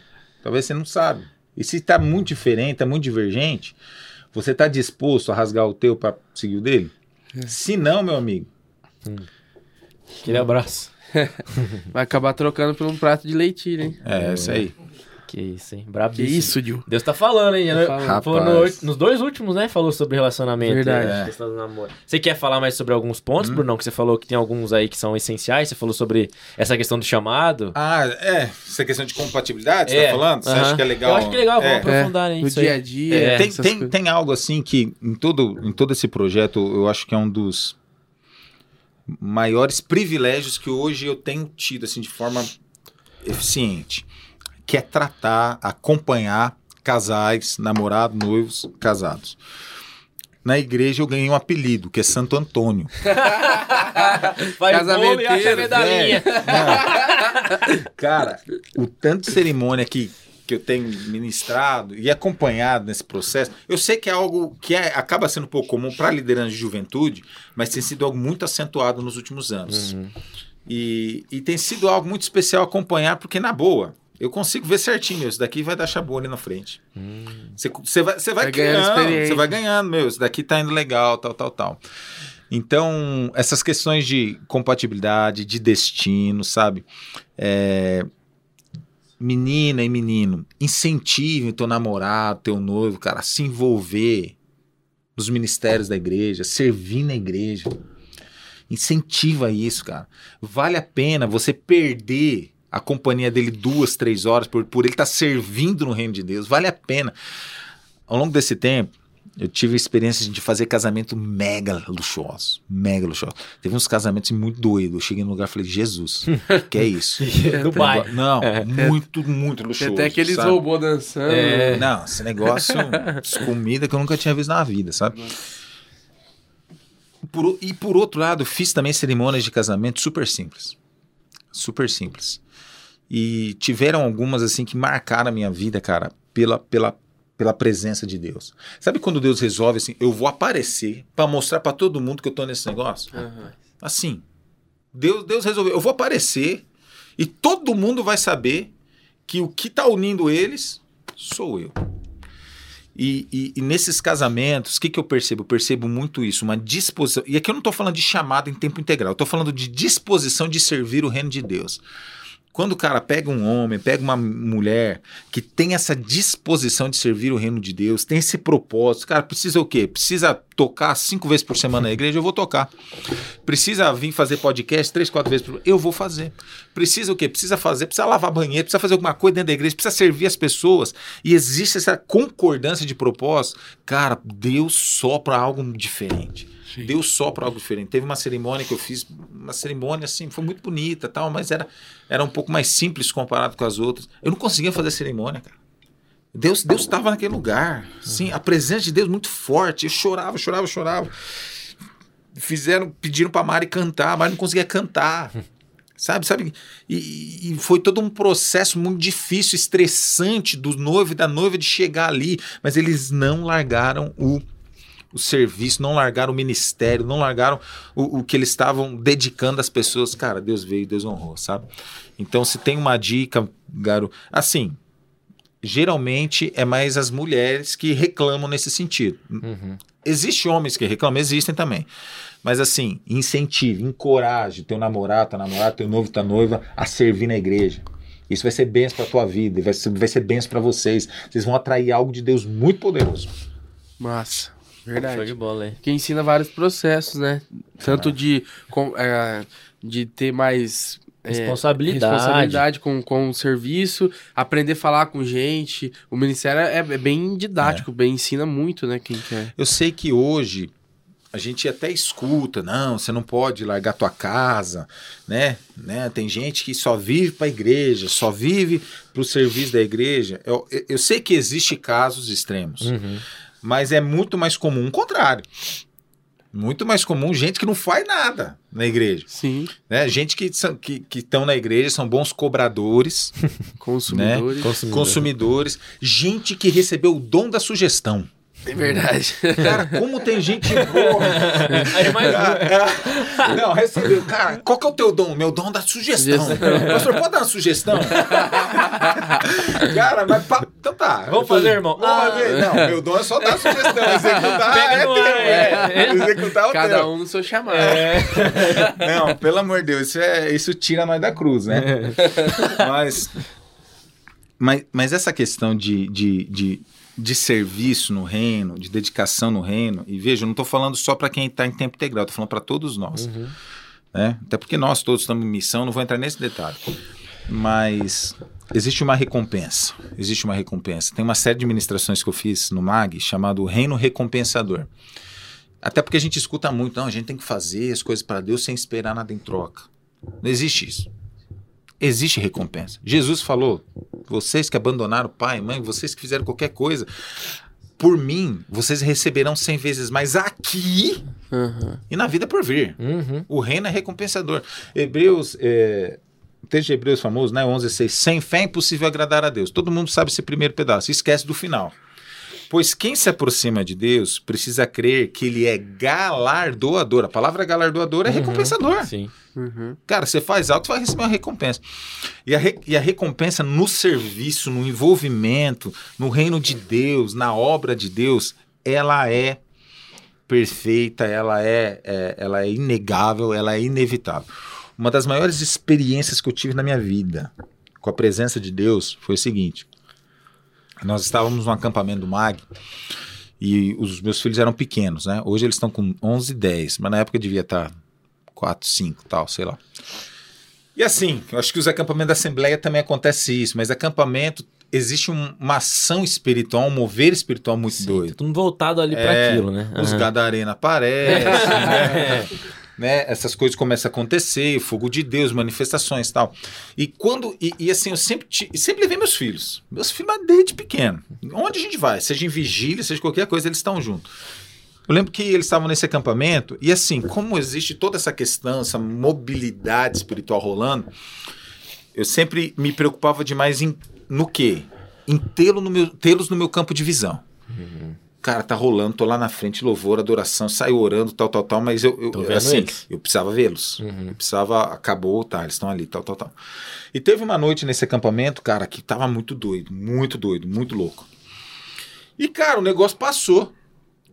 Daí era não sei que horas da madrugada, caiu a ficha. Falei, meu Meus Deus, filhos. cadê os meus filhos? Chácara, tal, com Nossa. rio, tudo isso. Cadê meus filhos? Meu pai. E, cara, eu fiquei apavorado naquela hora, porque eu, eu, eu me dei conta que talvez horas, já fazia horas que eu não, não, não, não sabia deles. Daí eu, eu paro tudo que eu tava fazendo, vou perguntar, não sei se eu pergunto pra Mari, tal, tal, tal. Fala, não, ó, levaram eles pro quarto, eles estão dormindo no quarto. Cara, eu sumi da capela, fui correndo pro quarto. Ó, me arrepia, toda vez que eu lembro, eu conto isso. Quando eu entro no quarto, eles estão dormindo, mas eles não estavam sozinhos. Cara, Ai, ai. a presença de Deus dentro daquele quarto foi uma das coisas mais fortes. Talvez, eu acredito que tenha sido a, a, a experiência sobrenatural, espiritual mais forte que eu senti na minha vida. Já contou a última É. pergunta. Hã? Aí você faz essa pergunta No final. final, mas vai mandar bala, Ah, manda bala. vai Tá, lá. vai. Tá, tá, Quando, tá conectado. cara, Massa, quando, hein? quando eu entro naquele quarto, cara, né? Eu acredito, eu sei que vocês acreditam nisso, em visões. Sim. sabe? O que eu vi naquele quarto, sabe? O que eu senti. né? Os dois dormindo na cama, quietinhos. Eu não conseguia tirar, tirar o rosto do chão. Assim, o mover a glória de Deus naquele quarto. Eu não conseguia, eu não tinha coragem de, de levantar o rosto, assim, sabe? Meus olhos foram abertos, sabe? O que eu senti, o que eu escutei, sabe? E Deus falando assim: cuida dos meus.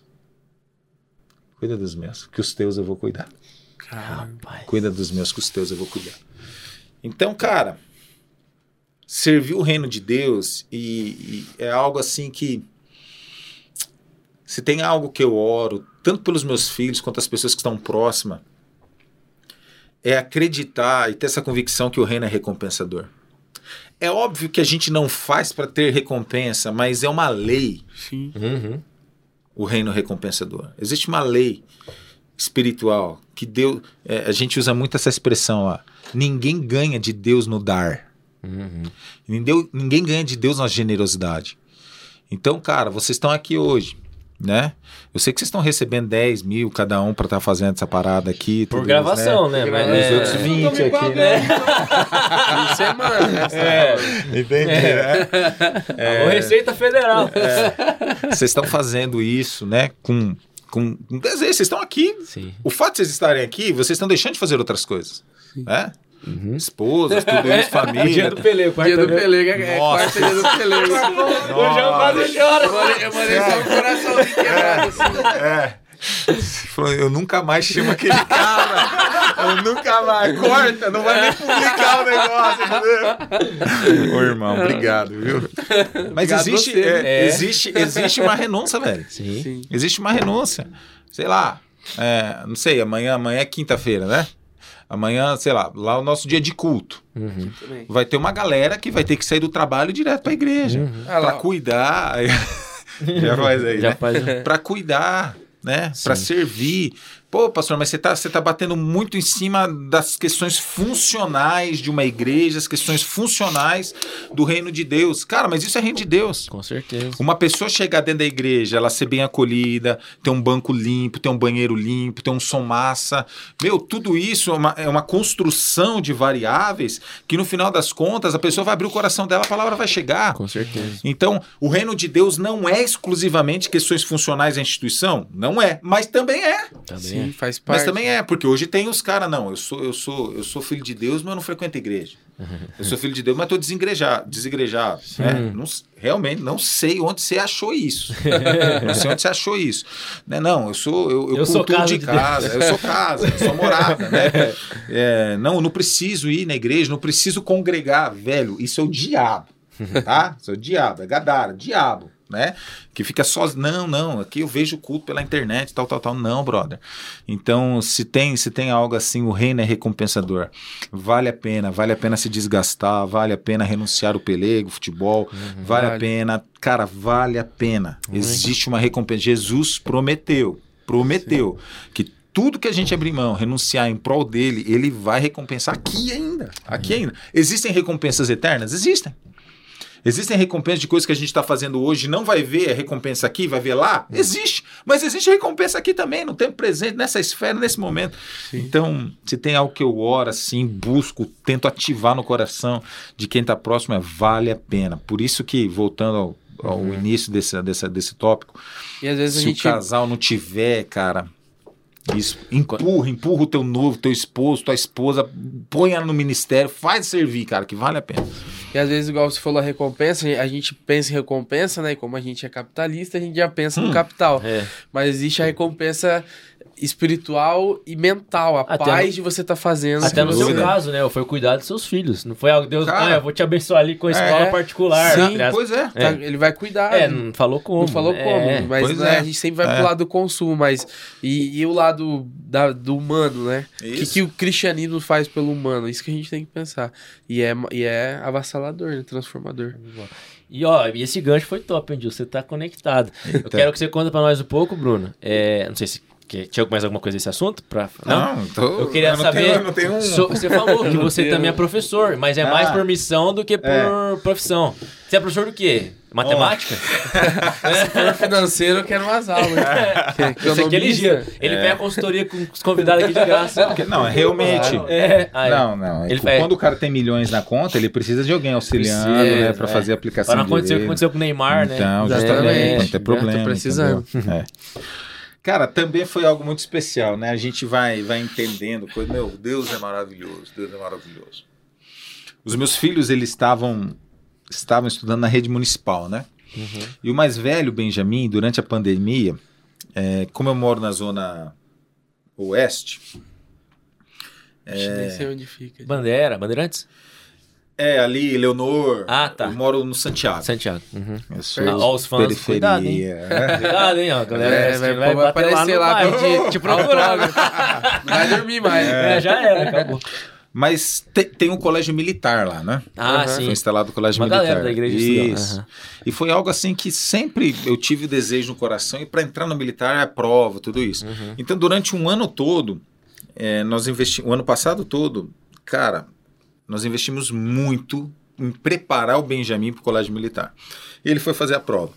Quando ele fez a prova e eu vi o gabarito da prova, eu falei, cara, ele não passou. Hum. Porque a concorrência estava muito alta. Ele acertou 74% da prova, alguma coisa assim. Uhum. Eu comparei com o ano anterior. E como do quinto ano para o sexto ano vai para a rede estadual, uhum. eu falei, eu preciso pensar uma alternativa para o meu filho questão, né? Uhum. Se possível, dar uma condição diferenciada para ele. Nisso, o que, que eu tava no coração? Cara, ele não passou no militar. Uhum. Daí, tá acontecendo em Londrina o seguinte, alguns colégios particulares, eles estão se transformando em colégios confessionais cristãos. O que, que significa isso? Significa que o colégio, não basta o colégio, ó... Filosofia cristã. É, uhum. não, não, basta ter lá o colégio MJ Educação Cristã. Uhum. Ele precisa ter no estatuto dele que ele é um colégio confessional cristão e vai ser ministrado princípios da palavra de Deus. Daí um colégio, eu fiquei sabendo que ele estava se tornando confessional cristão. Eu falei o seguinte, entrei em contato com a diretora, falou, ó, falei, sou pastor de jovem, de juventude, sou teólogo e tô procurando um colégio para fazer permuta para os meus filhos. Olha aí. Foi isso. Permuta para os meus permuta filhos. Permuta é vida, hein? É. ah, tchim, tchim. É. Daí a gente foi conversar, né? Foi muito legal porque é, do dia que eu conversei pelo WhatsApp, o dia que eu fui conversar, ela vasculhou a minha vida no WhatsApp, ah, no, no, no, Insta, entrou no, no YouTube da igreja, viu as pregações, papapá, é. tudo isso. Cheguei lá, capivara certinha lá. É. Cara, e conversamos tal, e ela falou, ó, faz o seguinte, eu preciso colocar, agora que nós viramos confessionais de verdade, a matéria é formação cristã. É, você topa dar aula de formação cristã? Eu dou a permuta dos teus filhos. Rapaz. Falei, maravilha. É agora. É agora. e nisso eu perguntei para ela, tá, mas se você está se tornando um colégio confessional, por que além de uma matéria, você não coloca um capelão pastor aqui? Ela falou, eu quero isso, mas eu não sei como fazer e tal. Uhum. Eu falei, eu também não sei. mas me dá 10 dias. Nisso, em 10 dias, eu pensei um projeto. Ele, a Comunidade da Graça tem um colégio em São Paulo, liguei lá, falei com o capelão lá. e fiz um projeto de capelania e apresentei para ela. Ela, beleza, tá aqui, traz teus documentos dos teus filhos, tal, combinamos isso. Cara, O cara sabe vender, hein? O cara é brabo. não, É, gerei de banco. vende Vende tudo aquelas bandeiras lá, vende corda pro outro se enforcar, não vai vender coisa boa. É, então. O cara vende água pro cara da Amazônia. bicho. Vende Só seguro, sei quanto é que- jeito. Só sei que. Daí, beleza, quero, vamos, com- vamos, vamos. Manda os documentos dos seus filhos, então. Nisso, cara, faltava, faltava quatro dias para sair o resultado do militar, mas dentro da cabeça, Já era. eu não tinha, não Aham. tinha passado. Daí eu comecei a preparar, falei, meu, por que, que eu não espero a resposta, né? Daí eu mandei um WhatsApp pra ela, falei, olha, faz o seguinte, espera, espera só sair o resultado do militar e tal. Cara, eu tenho esse áudio, nossa, tomara que o Benjamin nem assista. Porque eu tinha, pra mim, eu não tinha passado. Ele falava, cara. O Benjamin chegava e falava, papai, você acha que eu não passei, né? Nossa. Mas eu vou passar. Profeta. E eu, come... não, eu começando pre- preocupado, Frustrado, porque... ficar, não, eu né? falei, eu falei, eu preciso prepará-lo para frustração. Aham. Olha, olha a incredulidade do pastor. Tomezão. É, olha a incredulidade. Cara, eu fazia, eu falava, filhão, ó, você não foi mal. Mas a concorrência foi muito grande e tal. É. Não foi desse jeito. não. Mas Acabou daí moleque. quando, quando eu começava a levar ele assim para preparar ele Pra para falar. frustração, Aham. ele falava: "Você acha que eu não vou passar, né? Você tá me falando isso porque você acha que eu não vou passar?" Eu falei: "Ó, tem que esperar o resultado, né? Mas a concorrência foi alta, pá, pá, pá, aquela parada. Eu vou passar." Cara, só sei que daí aconteceu isso com o colégio e tal. Daí um dia eu tava de manhã na igreja. Tenho, eu começo a receber um monte de mensagem no WhatsApp. Não sei quem passou, não sei quem passou. Era um grupo de pais que a gente tinha aí e tal. na hora que eu li aquilo lá, eu falei, sai o resultado. Hum. Saiu o resultado. Eu tava, eu, cara, é, meu Deus do céu. eu lembro que eu abri, tava lá, resultado, co- concurso militar, não sei o que, não sei o que. Eu abro aquilo lá, eu tava tão, tão, tão, tão fora emocionalmente, tão tenso, que eu bato o olho, tem lá um quadrado cheio de nome. Aham. Eu olho e não vejo o nome dele. Ah, sabia, pensou. É. Aham. Só que daí o colégio militar assim, tem, tem a concorrência dos filhos de militares Sim. e a concorrência de, de quem não é filho de militar. Universal, né? É universal. daí eu falei, cara, eu acho que essa concorrência aqui é de filho de militar. Daí eu fui ler, porque eu não tinha conseguido nem ler. Aham. Nervoso. É. Daí eu fui pra segunda página. Daí tinha um outro, um monte de coisa escrita e uma tabela cheia de nome. Daí começa a bater, eu nem li aqui. Aham. Começa a bater o olho, pá, pá, pá, pá, pá, pá. O último nome da segunda folha era o dele. Naquela, eu fiquei tão fora, tão assim, eu tava tão, tão fora mesmo, que eu não tava tendo capacidade de ler e interpretar o que tava no parágrafo de cima. Eu tava assim, eu tava. Sabe quando você leu? Meu, você não conseguia, eu não conseguia. Eu tive que ir correndo pra secretaria da igreja, pra secretária. Mandei o arquivo pra ela e falei: imprime esse negócio e lê. Por que você não lê? Eu não consigo. Porque eu não consigo, né? Porque daí eu comecei a pensar assim, cara, ninguém soltaria um resultado De quem não passou. de quem não passou. Aí é muita humilhação, né?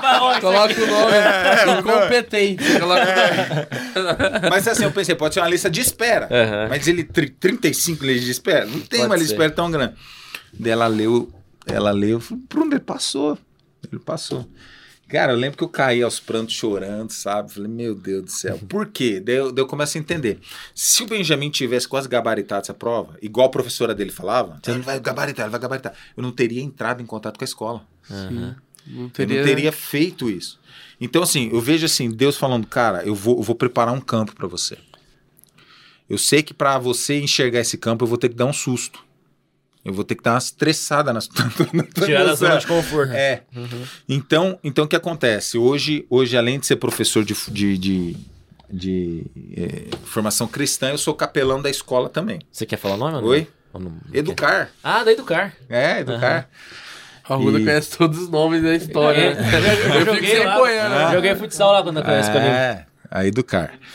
É um colégio muito top. Então hoje eu tenho esse contato direto, semanal, com, com alunos, ensino médio, E essa você é galera capelão toda. de lá, né? sou capelão também. Então tem lá, tem o café do Brunão, quando Que algum legal. aluno quer Eu não conversar. sabia que Educar abrir. tinha se manifestado como cristã mesmo. Confessional, Confessional, mesmo. que legal. Então, e é muito, muito incrível, porque assim, se tem algo assim que tem gerado um crescimento na minha vida, tem sido isso.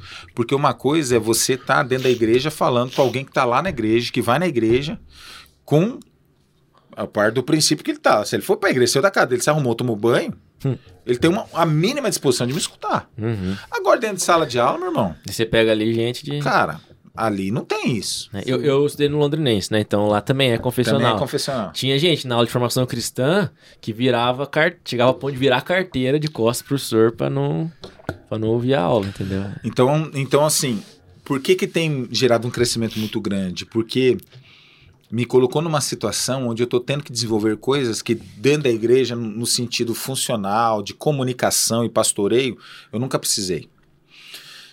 Um exemplo, esses dias, capelão, para que que serve um capelão, né? Deu BO, deu briga lá em duas salas, chama o capelão para resolver. Vai né? orar. Cara, eu fui, eu fui falar sobre uma situação, uma sala contra a outra, porque ah, não sei quem fez isso. blá, blá, blá. Daí, daí eu, fui, eu fui falar sobre o Sermão do Monte. O que, que Jesus nos ensina quando alguém nos faz mal? Quando alguém nos faz mal, o que, que a gente tem que fazer? Cara, tomou um tapa, vira o outro, abençoa o teu inimigo, papapá, papapá, falando isso. Daí uma pessoa, um aluno, ensino médio, falou: Ah, isso é burrice. Isso é burrice. Né? Dentro da igreja, eu nu- nunca passei por isso. Né? Ninguém reage, né? É, real. É, Você só- tem o monopólio do microfone. É? Aqui tem umas reações, tipo, olha aí, senhor. Tá falando, hein? Que isso, É hein? o Casé gosta. Tá É, forte. Gosta. Ah, entendi. Né? O cara fica É, tem, tem, comentando. tem uns É, casagrandes que é, ficam É, comentando. mas ninguém nunca falou É. que o pastor era burro, não, até hoje. né? Não, isso é burrice. E, e- e ali, por exemplo, né? Eu lembro que ne- nesse, nesse episódio eu concluí falando o seguinte: olha, eu prefiro seguir o ensinamento de Jesus. Se você acha que é burrice, é uma decisão tua. O meu mestre é ele. E eu vou seguir as pegadas dele. Então começou a me, me, me pressionar, me tensionar para desenvolver algumas coisas diferentes. Aham. Por exemplo, esses tempo atrás, assim, eu, eu gastei muito tempo, assim, vou- eu, eu acho que eu fiquei uns, uns dois meses imerso nesse tema. Por exemplo, chegava e perguntava, escuta, pastor, por os dinossauros? Fala aí, vai, massa. Ah, rapaz, vai Aí, ó. ter que ter um podcast só de criacionismo, Aí. porque assim, é maravilhoso. Por que que tem fósseis que falam que tem milhões de anos e vocês, pastores, falam que o Éden foi criado há 6, 7 mil anos? Como explicar o problema de datação da Terra? A Terra tem quanto? A Terra tem 6, 7 mil anos ou a Terra tem milhões de anos? Como conectar Big Bang e toda essa parada louca aí? Aham. Datação de É, carbono. então É, vai. carbono né? 14. Datação radiométrica, carbono, aquela parada toda. Como explicar isso? É, mas tá. O dilúvio foi local ou foi global? Como explicar todo mundo morreu e tem gente agora na América do Sul, se lá, Ararat está lá na, no Oriente, na África. Uhum. Então, essas coisas começaram a me. me... Falei, cara, eu preciso, eu preciso crescer nisso. Cara, eu comecei a estudar, comecei Legal. a estudar, comecei a estudar, comecei a Bom, estudar. dá uma pincelada agora, tô curioso. Ah. Vai ter que né, responder umas perguntas agora. É, e, e foi, e foi legal que hoje, cara, hoje, hoje eu tava falando numa sala e eu tava falando de algumas coisas.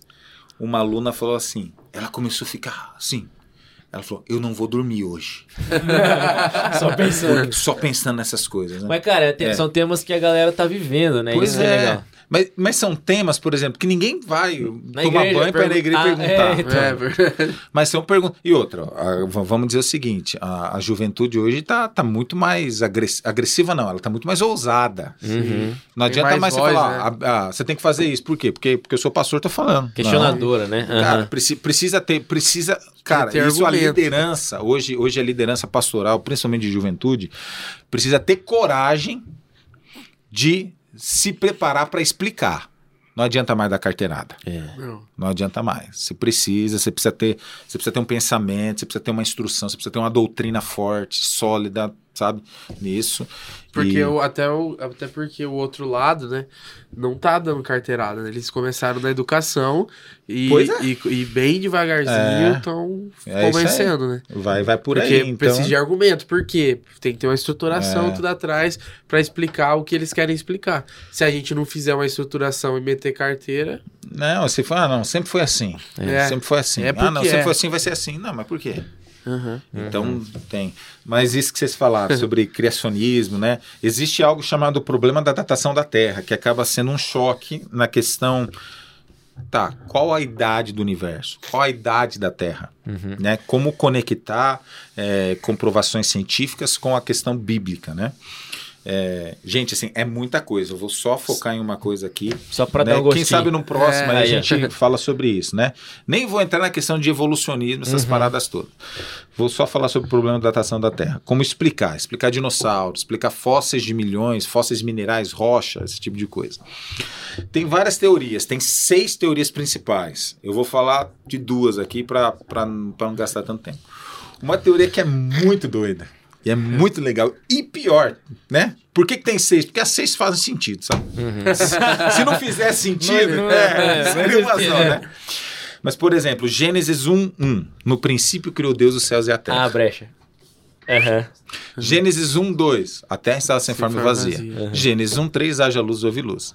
Então, se a gente parar para pensar do haja luz, que seria essa criação onde a gente vive até hoje, é, é, é muito. A concordância é, cara, 6, 7 mil anos. 6, 7 mil anos, mil anos. Tá, mas e os fósseis? E os dinossauros? Como explicar isso? Uma das explicações chama teoria da dupla criação. Fala o seguinte: no princípio criou Deus os céus e a terra. Ele criou os céus e a terra e criou nesses céus e a terra uma criação, uma fauna, uma flora. Criou lá. E essa criação não é a criação de Gênesis 1:3, haja luz e houve luz. Não é uma criação de 6, 7 mil anos atrás, é uma criação de Protótipo. milhões lá atrás, protos, aquela coisa lá atrás. A teoria da dupla criação. E para essa galera que acredita nessa teoria, os dinossauros estariam nessa primeira criação. Por algum motivo, essa primeira criação foi eliminada. E a terra estava sem forma e vazia. Verso 2. Por algum motivo, essa primeira criação foi eliminada. Daí tem um- alguns criacionistas que acreditam nessa doutrina científica. Eles começam, não, mas foi o cometa, aquela parada toda, toda, toda. Daí alguns criacionistas bíblicos, proféticos, eles lembram de quem? Da Lúcifer, queda. Uhum. da queda sim. né? Foi expulso. Quando lá Isaías fala, né? vo- Você, não, você pensou no seu coração, vou colocar meu trono acima do trono de Deus, parará. Contudo, serás lançado, Uhum. jogado. Com força. né? É, né? Junto com a trupe dele. Então, a- essa teoria valida isso, que é, é, algum cataclisma aconteceu que eliminou essa primeira criação Meio que deformou a terra, né? Isso. E alguns outros acreditam que esse cataclisma foi a própria expulsão de Lúcifer e seus anjos, né? E, e deixou a Terra sem forma e vazia. Uhum. Daí você fala, Bruno, mas faz, faz sentido? Muito sentido. Uhum. Por quê? Porque lá em Gênesis, e, e- e- essa criação deformada tem milhões de anos. Por isso que a gente encontra fósseis, encontra é, minérios, né? De, de tanto tempo. Por quê? Faz parte dessa primeira criação que por algum motivo foi eliminada. E alguns acham Acredito. que esse cataclisma foi a queda. Uhum. Lúcifer e os, os demônios. os anjos caídos, né? E, e por que, que faz sentido pensar nisso? Porque quando Deus começa Gênesis, essa criação que a gente vive, segundo essa teoria, lá em Gênesis 1:3 e haja luz e houve luz, quando ele termina o sexto dia, tal, tal, tal, quem que aparece no meio do jardim? Uhum. Quem tá lá e não devia estar? Uhum. A serpente, o mal, Uhum. o capiroto, o gadareno. Tinho. Ele tá lá. Mochila de criança. Então, para aqueles que acreditam nisso, ele foi lançado e ele estava aqui. Uhum. E a face e o espírito de Deus pairava sobre a face do abismo. E essa expressão hebraica, Hades mesmo, Uhum. né? Então, então é, essa é uma possibilidade. Existe uma teoria, existe uma bagagem, existe muita gente que acredita na teoria da dupla criação para explicar o problema de datação. Veja bem, eu tô, eu tô, eu tô só batendo nesse ponto, problema de datação. Datação, é. Uma outra teoria que também é algo muito interessante, algo muito interessante, chama a teoria do envelhecimento ou adoecimento da Terra. Olha que, que interessante. Essa teoria não fala de dupla criação. Uhum. Ela fala de uma única criação. No princípio criou Deus, céus e a Terra, e está falando de 6, 7 mil anos atrás. Uhum. Tá, mas como explicar então milhões de anos? Pensem comigo, meu, é, é- é- é viajado, mas é muito doido. Imagina se a gente entrasse naquela máquina dos Vingadores e voltasse no dia 6 da criação, quando Adão foi criado. Como seria Adão? Vamos pensar fisicamente, Uhum. biologicamente. Ele seria. Ele tinha um dia de vida, correto? Sim. Uhum. Um dia. Sem umbigo, né? Sem umbigo, É. importante isso. E um sem dia. Sem Mas ele seria um bebê de um dia? O que, que vocês acham? Não, acho que não. Acho que não, já nasceu grande. Aham. Deus fez ele já É. com uma capacidade motora, intelectual. Uhum. Tanto é que ele teve. Deus falou no- quando criou ele: você vai guardar, você vai ter que cuidar de tudo isso. Não daria para falar para um bebê, Sim. Sim. né? Então você para para pensar: tá, Adão então, ele tinha um dia, mas ele não tinha aparência de um dia. Uhum. Ele tinha um dia, mas ele não tinha aparência de um dia. Benjamin Button. Zoeira. Ele morreu É. se cagando. E que que. E, e algo muito legal, né? A gente começa a parar para pensar, tá, mas como que era Adão no dia 1? Alguns comentaristas bíblicos criacionistas, cristãos criacionistas, eles sugerem Adão com, de, com 30 a 33 anos, que foi a idade da morte e ressurreição de Jesus. Entendi. Porque Paulo fala o seguinte: assim como o pecado entrou por Adão, o primeiro Adão, Uhum. a salvação entrou pelo segundo Adão, Uhum. Jesus. E quando? No ato da consumação da cruz do Calvário, né? Sim. Então, o que, que acontece? Adão, Adão foi criado com uma idade é, aparente, mas era uma idade diferente da sua aparência. Certo. Se Adão foi criado com uma idade aparente diferente da dele, por que toda a criação também não foi assim? Hum, Ele foi criado todo É. mundo velho. entendi. Justamente, Deus criou o universo Com uma bagagem, vamos dizer assim já. com, né? com uma idade recente, há 6 mil anos, 7 mil anos atrás, mas com uma idade diferente. Uhum. Com uma idade aparente diferente. Ele aparenta ter milhões de anos, Uhum. Mas ele não tem milhões de anos. Ele tem Sim. 6, 7 mil anos. Esse, essa é a teoria da idade aparente. Então eu falei da teoria da dupla criação, a teoria da idade aparente. Eu falei que era do adoecimento da Terra, né? Eu falei Uhum. errado. E a última aqui, pra gente mudar ou terminar, sei lá. Talvez vocês querem me mandar embora aqui. Melhor parte, tá massa. Fala tudo. É, a- a- agora sim, a teo- eu só vou falar dessas três. Aham. A, a teoria do adoecimento da Terra. O pecado, o pecado biblicamente é uma doença. Sim. Né? Tanto é que os pré-diluvianos viveram mil anos. Né? Uhum. Adão viveu 930. Matusalém. Mais de mil. Mas que a gente percebe que a história foi passando e o pecado, como uma doença, foi envelhecendo o ser humano. Tanto é que, gradativamente, a idade do ser humano foi caindo. Agora a ciência está dando um, um gás nisso, tentando Uhum. segurar. Né? Então, o que, que, ele, que, que essa teoria fala? Que o pecado fez com que aquilo que era novo, 6, 7 mil anos atrás, envelhecesse Uhum. dando uma aparência de milhões de anos. Sim. Então, essa é uma outra teoria, a teoria do, do, do envelhecimento da Terra. Então, são três. Existem Legal. outras possibilidades. Primeira- eu gostei mais da primeira. Já, É, o João Ah, Gomes, beleza. né? identifiquei, já, é, é. já gostava antes. Mas então- é. E, É. e, tipo assim, a Marvel fica mais legal a primeira. É, o demônio caindo, fica aquele Entendi, negócio é. vazio. O João tem o sonho de Então, algum então, estúdio top produzir. Nossa. Qual que é aquela a cena da Bíblia que você fala? Ah, Diego? é, do anjo que, que Deus Seneque- mandou. e ele matou todo mundo sozinho. Imagina aquilo lá, Marvel produzindo aquilo lá. Quando ele vai, é contra o exército, o anjo desce. Ah, lá do Esqueci, o exército não. assírio lá de Senaqueribe, não é que você fala? Acho que é. Senaqueribe. É. Ele desce e senta ali a espada, mata o exército Não foi inteiro. aquele que matou 182 mil Isso, soldados? Não, esse dá um. Google aí, gente. O anjo que matou 182 mil É. soldados. Imagina Acho que foi isso. Eliseu. Uma parada Imagi- de Eliseu, é? Mas, Ah, tipo sim, assim, é. é, É. Mas, não, mas não um negócio assim, tipo, o anjo mata. Aquele negócio do cara arrancando a cabeça. 300, ele Ah, imagina. Tá ligado? Só que daí um por um. Bem o, gospel. o duro, é. São seis horas de filme. É o amor, filhinhos, amai-vos uns aos amai-vos outros. uns aos outros. Em Santa isso Espada, aí, E, é. tipo assim, o Deus negócio. nos tirou do espelho das trevas, nos levou para o império do É. filho do seu amor. É, bem, bem, fio, bem. Império do fio da espada. né? E, tipo assim, é isso É, aí né? mesmo. É. É Eliseu aí que matou. Mas um anjo, um anjo Is- faz isso. Naquela, é Isaías 37, 36. Naquela noite, o anjo do Senhor foi ao acampamento do Assírio e matou É. 185 mil soldados assírios. 185. É, então Senaqueribe, rei da Síria. é isso. Não, mas o, o, o filme tem que ser assim: seis horas de duração, Aham. matando um por um, arrancando tripa, que é negócio, entendeu? precisando de Não é aquele negócio né, light, é negócio Marvel mesmo, bagulho. É. Você você já pensou em abrir uma funerária, velho? Trabalhando em ML, talvez? Alô, ML, tem vaga aí. Não, mas Misericórdia. mas, mas sem brincadeira, o- a Bíblia daria, se fosse Não, bem sim. produzida É. assim, igual o que você fala do The Chosen, The né? Chosen, já assistiu? Nossa. é É bem- brabíssimo, né? Saiu o isso? trailer da terceira temporada, Meu não sei se Deus você do viu. céu. Nossa, Então, Tá e- contando os minutos pra. pra Então, e o, No- o Novo Testamento é mais clean, né? É. Mas Mais o Antigo clean. Testamento ia ser cabuloso, tem umas Ah, tem coisas aquela que... série The Bible, a Bíblia americana, é massa, tipo, não, na- Esse eu é, não assisti, mas, não. É, mas é legal. É. Tinha na Netflix, não sei- o Victor que indicou pra mim, não sei se ainda tem. A Bíblia, lembra? Era, Mas sabe, ó, você, você falando isso até me puxou um negócio aqui. Até pelo que a gente tá vivendo politicamente, essa parada toda aí, do que pode acontecer depois do dia 30, né? Tem, principalmente os cristãos estão muito alarmados.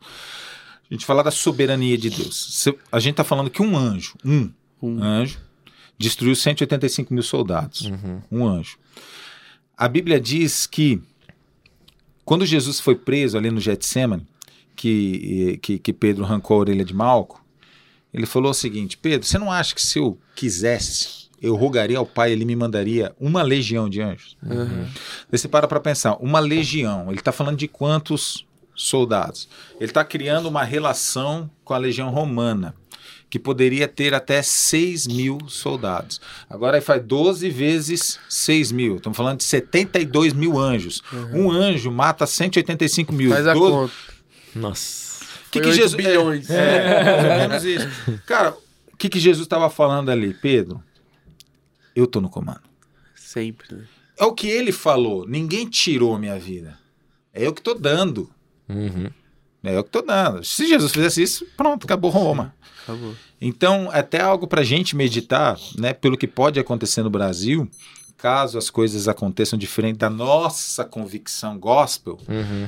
ele continua estando no trono. Tanto que na história de Israel, é sempre a, quando eles são oprimidos, é uma permissão de Deus para mudar o contexto que eles estavam. Alguma permissão, Deus está permitindo por algum motivo. Por algum motivo. O controle é dele.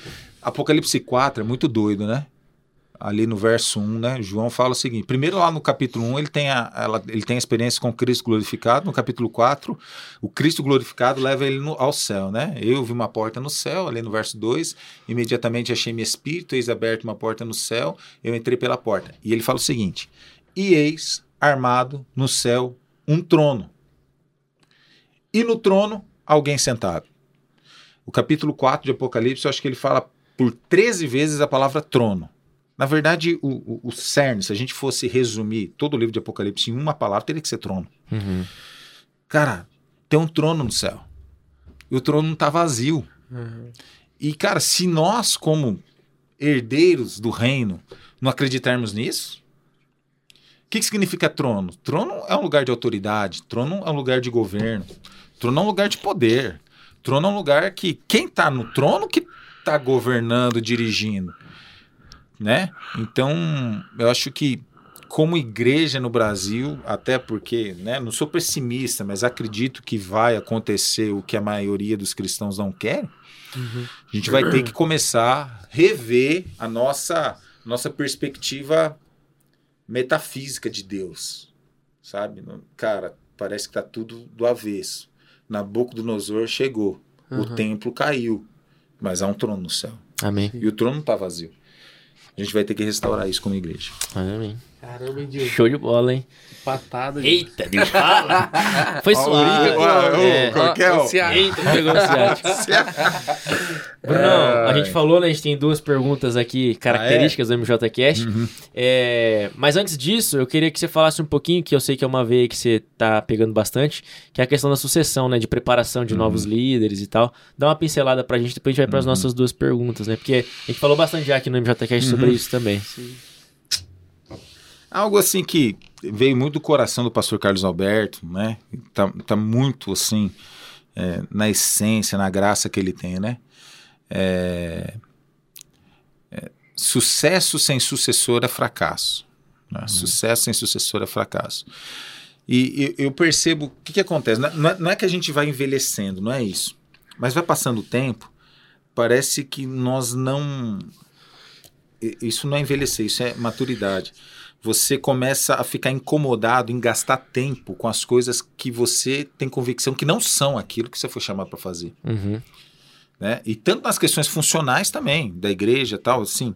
E algo assim que hoje eu percebo que, cara, eu prego, eu escrevo, eu dou aula, eu faço um monte de outras coisas, mas, mas se tem algo assim que parece que está cada vez mais claro na minha vida, é que eu preciso ativar pessoas, sabe?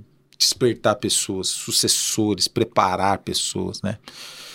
E a Bíblia, a Bíblia ela oferece um caminho muito muito objetivo, não é um modelo, não é não é não é, não é uma equação, uma sabe? Não, cartilha, né? não é um negócio complexo. Cara, é o discipulado. É o discipulado. Não existe sucessão, não existe ativação de pessoas, não, não existe transferência de visão sem discipulado. Para que, que existe um líder? Para para pensar. Para que, que existe um líder? Para que, que nessa igreja tem um líder? Por quê? Por que, que tem um líder na comunidade? O líder, acho que uma das principais funções do líder é transferir visão. Existe uma visão que precisa ser transferida, não pode morrer nele, ele precisa transferir. E daí a gente vai tentando descobrir formas eficientes para que essa visão se- seja transferida. Você precisa ser modelo, tudo isso. Mas se for para destacar algo aqui, eu vou destacar o discipulado. O discipulado. E o que, que é o discipulado, né? Como comunidade da graça, algo que a gente desfruta.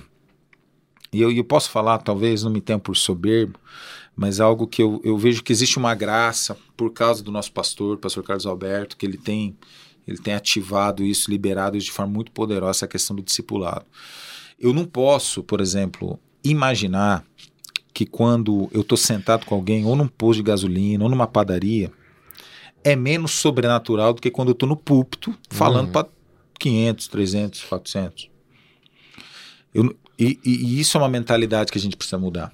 Uma mentalidade que quando, por exemplo, tô, tô com vocês dois aqui tratando a vida pessoal, sei lá, batendo papo, tal, tal, tal, é tão sobrenatural quanto quando eu tô numa reunião com a casa cheia.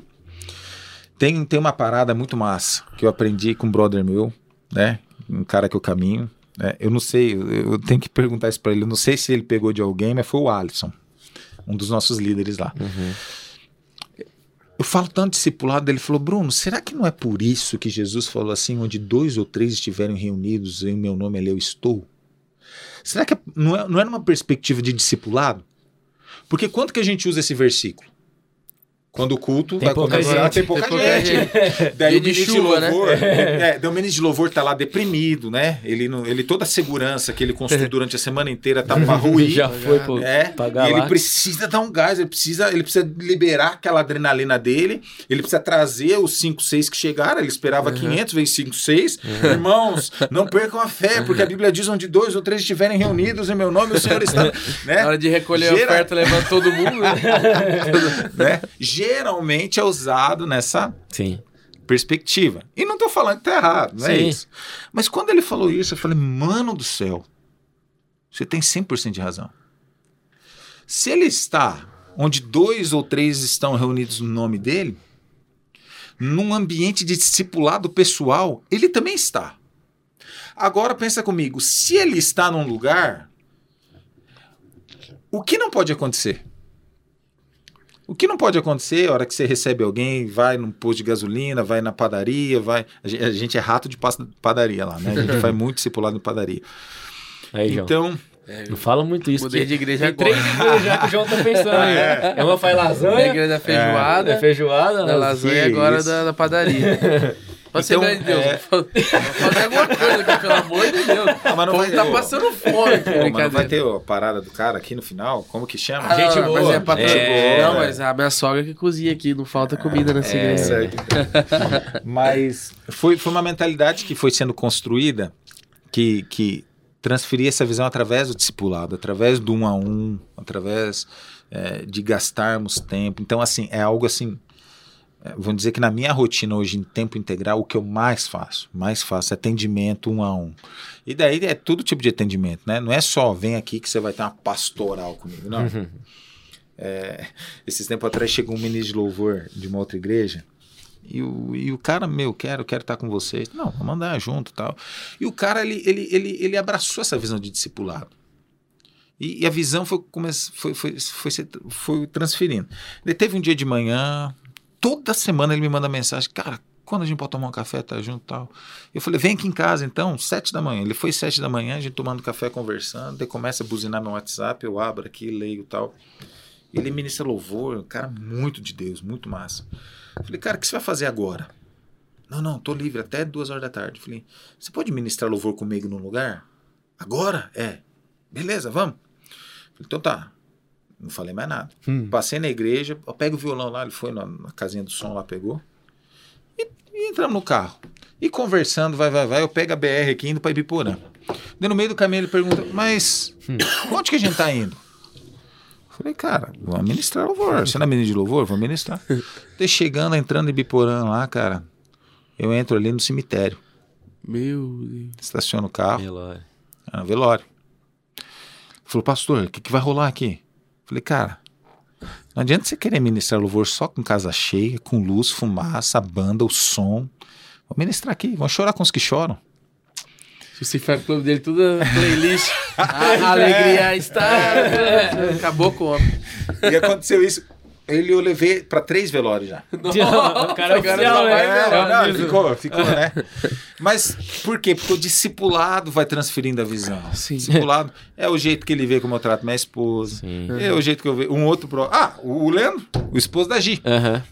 A primeira vez que nós marcamos um discipulado, ele chega em casa eu não, não lembro se era o Benjamin ou o Caleb, tá torrando de febre. Sabe onde foi discipulado? Hum. Sentar no banquinho do hospital evangélico. Falei, mano, eu vou ter que ir pro hospital. Vamos junto. Vamos.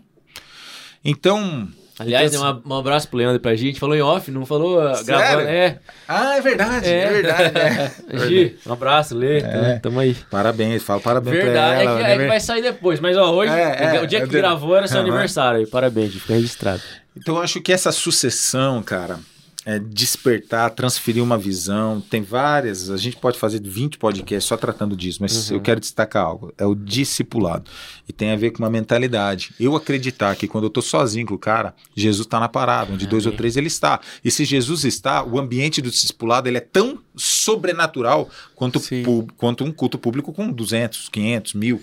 O que, que faz o culto ser um local poderoso espiritual? Não é o Bruno. A presença não é de o É Jesus. Uhum. Agora, se Jesus fala que ele está lá com mil, só que ele também está com dois, brother, pode acontecer qualquer coisa. Sim. Tem a então, com a intenção, né? É. Intenção dos dois que estão reunidos, dos isso. mil que estão reunidos. meu nome, né? É, é isso aí. Então, se tem algo que eu posso destacar nesse tema sobre transferir visão, criar uma geração, é, suceder algo, né? É, assim, só para concluir esse assunto, né? Tem sido muito legal, porque. E não é hipocrisia do meu coração, cara. Deus é testemunha que é verdade. É tão massa quando eu não tô no MAG, saio, sei lá, vou pregar em outro lugar, viajo. E de repente eu começo a escutar feedback. Cara, o culto foi monstro. O culto foi monstro. Você não tava, a Mari não tava, o culto foi monstro. Foi massa. Deus veio, Deus operou, Deus. Cara, isso é maravilhoso. Sim. Né? Aquela parada, todos acho que já escutaram, né? O bom líder é o dispensável. É. Uhum. Bom líder é aquele que quando sai ninguém sente falta. Uhum. Então transferir essa visão através do discipulado é muito massa. Manda um beijo para toda a liderança do MAG. Aê. Vocês são incríveis incríveis. E já se inscreve no JCast, né? Verdade, aí, ó. É, é, é, é, precisa monetizar, meu povo. o cara é o, capitalismo, né? Claro. Que isso, velho. Show de bola. E só, aí, fechando essa questão, a gente teve o curso de liderança aqui. Quem ministrou a questão de sucessão foi o Jodson. Também é brabíssimo, né? Nesse, nesse, ponto. E uma frase que você falou muito parecida no início da sua fala sobre isso é que ele fala: sucesso é sucessão. Então uhum. é o que você falou, é. né? Não existe sucesso, sucesso sem sucessor é fracasso. É. Uhum. é. Se, se, se eu sou um cara que é, as coisas não andam sem a minha presença, eu como líder fracassei. Uhum. Eu, como líder, fracassei. É óbvio que existem momentos, né? Nós Sim. tivemos momentos no MAG que eu tinha que bater o escanteio, correr para cabecear, arrumar a cadeira, tudo Sim. isso. Eu lembro quando a gente fazia culto, que eu tinha que sábado arrumar a cadeira, ia 20, 30, 40. E daí Deus foi acrescentando, foi fazendo, foi fazendo, foi fazendo. E é muito massa hoje a gente poder pensar isso. Cara, Deus, como tu és maravilhoso, cara. Tem uma tem geração mais que arrumar a assim. cadeira. tem os outros, né? Levantou, né? Levantou os E aqui É. dias vão estar ministrando. Isso aí. Aí, ó. Não, já estão. A gente, Aí, assim, se tem algo assim que eu faço muito lá, nós temos uma parada geralmente. fogueira. Não, eu fiz isso na pandemia, foi uma estratégia que Deus deu. É, e hoje eu, eu repito, talvez não com tanta frequência, que é um, um- um culto nosso chamado Roda de Amigos. Uhum. Que a parada é o seguinte: eu desafio três pessoas para pregar. E assim, começa com louvor, um cara vem tem 15 minutos. Daí mais outro louvor, o cara vem, o outro 15 minutos. Com louvor, tal, tal, tal, 15 minutos. Né?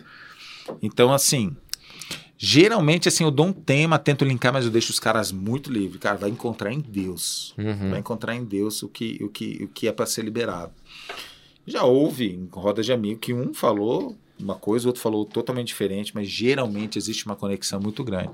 Então é isso, você delega pro cara, se acompanha, dá feedback, cara, você, você extrapolou, Uhum. né? Por exemplo, "Pa- passou 15 minutos, é muito difícil. Falei, cara, seja fiel nos 15 minutos que sobre o 40 você vai ser colocado.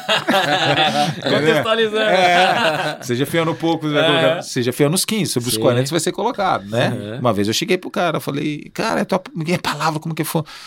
Cara, Ficou 25 minutos. Você estourou. E comprometeu todos os outros. Os outros pegaram o microfone pressionado pelo horário, aham. né? Daí ficou brabo comigo. Então, cara, Faz parte. seja fiel nos 15, que sobre os 40 você vai ser colocado. Aham. Show de bola. Top. Não, vamos pras duas então. Ah, é? Tá curtindo? Que isso, velho. Que bom. Bom demais, né? Que bom que você tá É, gostando. a primeira, a gente quer saber de vocês, você que é veiaco de igreja também. A Veiaco, experiência. Acabou com ele.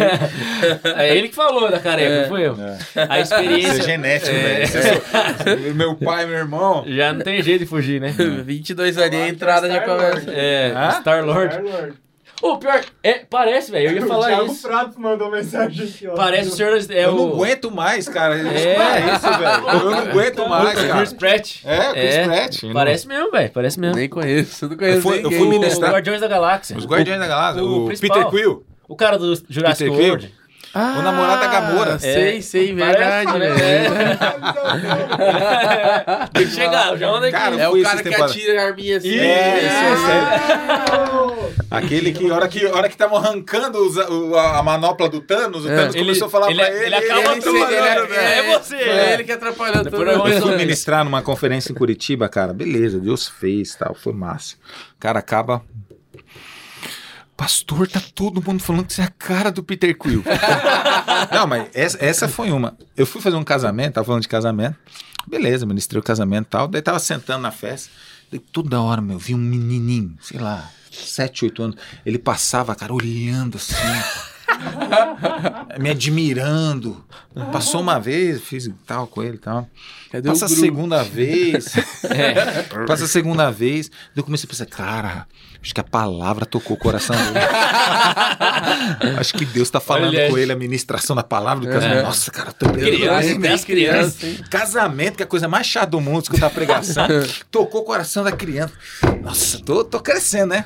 De repente vem o pai e a mãe dando risada com ele do lado tal. Ô, pastor, tudo bem? Não, ele quer falar com você porque você é a cara do Senhor das Estrelas. Acabou. Tá bom, vai, faz parte. E aí eu bati, dei um brasil. Falei, que que é? Você, você gostou? Não, não sei se você parece. Eu vou deixar você dar uma volta na minha nave. Ah, Milênio Falcon, aí. Show de bola. É. Olha, da onde fomos? Do veiaco, do senhor da estrela. Não, Milênio Falco, você misturou agora o É, Guardiões da Galáxia não é? Star Wars. Ah, é verdade. Mas qual que é do, do, do Guardiões? Nossa, é verdade. Millennium Falcon. Mas tem o nome, sim. Tem. Eu achei, é, nada a ver.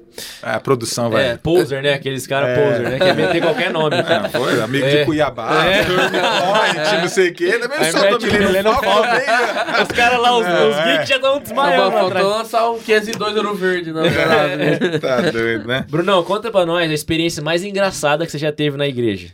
Ou, ou em contexto, pode ser acampamento, visita, o que que... Nossa, velho. Meu Deus do céu. Pegou, pegou o Nossa. nervo, você acha? Nossa. Foi dose. Foi dose. Vocês conhecem, a gente tava falando aqui do Marquinhos, né? É. Um beijo Ah, de sim. Marquinhos. Do Marquinhos som. é o nosso técnico de som lá da igreja. E o Marquinhos, assim, ele é um cara assim que Deus deu muita. É, muito tamanho pra ele, sabe? sabe, ele é um cara assim. Que O templo tá foi expandido. crescendo, ele tá crescendo, né? Não, mas ele perdeu peso, continua, mano. Cara, há um tempo atrás, né? é, o pessoal já tá falando do Giovanni Si. Tem um Aham. brother aqui, ó, coincidência, né? É, camisa com a do- camisa do Giovanni Si. E o Giovanni Si veio, não, não nessa última, na anterior, ele veio com uma equipe, e agora a equipe do Giovanni Si é o pessoal lá que fica fazendo teatro, e tem um, um- um backstage que fica uma pessoa só soltando a trilha. Acho que aqui foi assim também, Ah. né? Foi. É, Ela fica atrás do Acho palco foi no ali. celular, né? É. Apanhando lá do É, Spotify. Só sei que tava lá. Beleza, cara. Daí o Giovanni se rolando, né? Todo mundo sentando na igreja lotada, velho. E a gente assistindo. No meio da, da ministração, a gente escuta um negócio assim. Tipo assim, eu só vou tentar imitar, tá? Hum. Foi só mais ou menos assim. Hum. Daí, daí todo mundo se olha, tá, meu, alguém caiu, né? Vocês conhecem lá, é um Aham. palco grande, tem um aham, é, aham. lá atrás tem bastante coisa de equipamento. Falei, meu, alguém tropeçou lá, machucou, né? Deu uma- Mas beleza, continua a parada. Acaba o culto. Acaba o culto. O pessoal vem, Bruno, você não sabe o que aconteceu com o Marquinhos? Falei, você, não, você falou que era pra falar que é comigo, né? Eu tô Não, falando não, dele. do outro, Porque que é assim, eu fiquei, Não, eu fiquei horas, eu fiquei madrugada no risado. Falei, o que, que aconteceu com o Marquinhos? Bruno, a menina do, do Nici lá de trás, ela passou mal. Ela vomitou lá atrás. o Marquinhos foi, escorregou no vômito dela. Caiu em cima. Não, Ai, que velho nojo. Nossa, qual que é a probabilidade de acontecer um negócio? Cara, é coisa assim, de filme, né? De filme. Cara, eu comecei a dar risada, tá? Eu não, eu não aguentava. Toda a galera, mas o que aconteceu? O que aconteceu? Eu tentando fechar o bico, pra não... mas não é possível. Eu fiquei imaginando o Marquinhos chegando em casa. O que aconteceu, Marquinhos?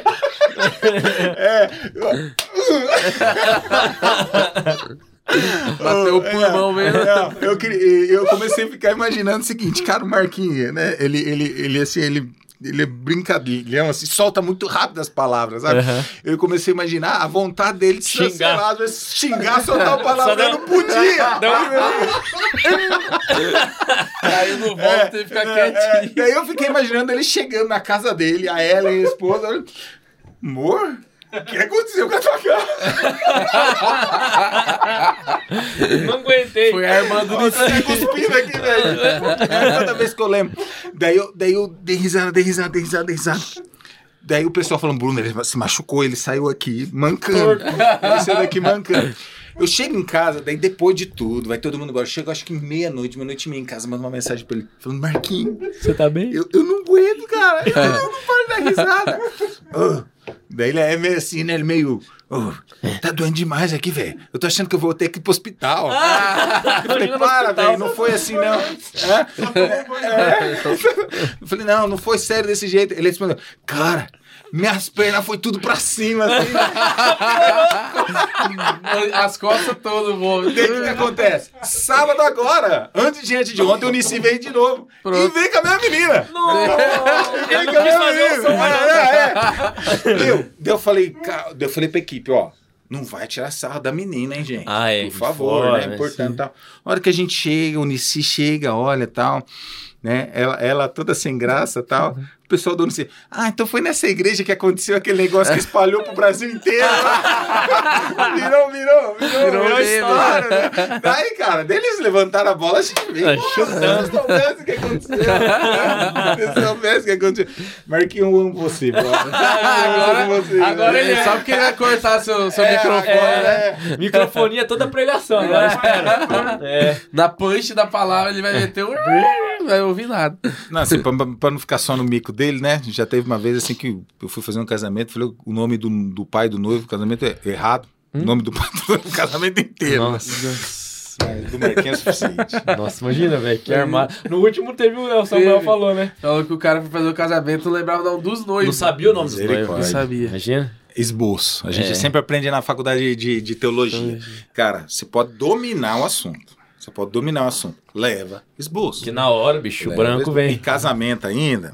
Casamento, é um milhão de etapas, né? Eu já Uhum. fiz casamento assim que era pior que novela mexicana. assim. um monte de etapa, um monte de etapa, um monte de etapa, um monte de etapa. E você não pode errar. Sim. Imagina, você declara o cara casado do, do, do anel? É. Da aliança, né? Marido e mulher pra beijar, não. Eu esqueci Cadê? da aliança, velho. Vai ter que fazer de novo. É, então. Desbeija aí. É, então, é. Igual o João. O João choveu no dele, né? É, na hora na de assinar do- o papel. Papel, só deu- assinou. Assinou, choveu. Aí fizemos outro casamento dentro. Foi três pastores que fez o casamento. É. Ah, Mas ainda bem que assinado já. Mas se molha o papel. Ah, Ixi. Não, assinou, os- os- o céu desceu. E não ia, não ia poder ter noite de núpcia, velho. Aí, Não, imagina, é Diogo. verdade. Então faz, faz, mas ai, não, ai. é hoje nem que Nem seja debaixo do da pé chuva. d'água eu vou é. assinar isso aqui. Busca um X de cera. Vai, Dig, manda a sua agora. É, Ah, ele ele- já é. respondeu, né? Mas se tiver Mas se outra- tiver outra coisa assim sobrenatural. Experiência que você sobrenatural já- que você teve. Você É contou que a dos gente seus sempre filhos, pergunta né? sobre uma engraçada e uma sobrenatural. Entendi. Então você contou Teve o ápice. aquela. é, teve, teve uma outra muito legal também. É, também foi no acampamento, ó, tá lembrando aqui, também foi no acampamento. Pega esse manta e vai em acampamento, hein? É, vai ter o acampamento do MAG também, entra lá no. É um lugar Mas- bom pra arrumar namorada também. Ei. Cara, direto. Aí é. É, os O- casalzinhos. O, o filho. com a Mari começou lá, Ah, né? é. A Entendeu? maioria dos caras que vem aqui fala que é do É, acampamento. acampamento, é. viagem. É viagem missionária, né, também. É. Tá ali, velho. É praticamente acampamento. Você fica nosso final de semana fora com a igreja. Teve um, um- um acampamento, todo mundo foi dormir, daí eu fi- ficou eu, um, um outro amigo do Ministério de, de Música, mais umas duas, três pessoas. Cara, entramos madrugada dentro, todo mundo tinha dormir, a gente tava com o violão lá. E ele contou a história, esse meu amigo, que, se não me engano, o vô dele, não sei se era pastor da Assembleia, também alguma coisa assim, e ele nasceu, ele tinha um, um- um problema motor, esse meu amigo. E ele conta que o vô dele, não sei se tocava saxofone, o que que era, e ele contou que quando ele era pequeno, ele estava numa sala assim, e o vô dele estava tocando saxofone, e ele falou: Vô, tô vendo um anjo aqui. Daí o vô dele falou: Olha, não tem problema, pode continuar fazendo o que você está fazendo, o anjo veio te curar. Tal. E ele foi. Daí ele contou essa história. Enquanto ele contava essa história, cara, eu comecei a lembrar de Hebreus 1, né? Que fala: Não são os anjos, espíritos ministradores para servir aquele que onde herdar a salvação? Eu fiquei com esse. E todo mundo dormindo. Imagina acampamento, todo mundo dormindo e só os. Só você lembrando. Só- né? É, não, só- 1. É, é. Só os alucinados lá, né? E, cara, e essas orações, eu não, não sei se eu vou fazer um dia de novo. Daí, daí eu falei pra galera, a gente tava adorando, pô, eu falei, ó, gente, Deus, Deus, tá, Deus tá me dando um negócio aqui pra gente pedir pra abrir os nossos olhos espirituais aqui e tal.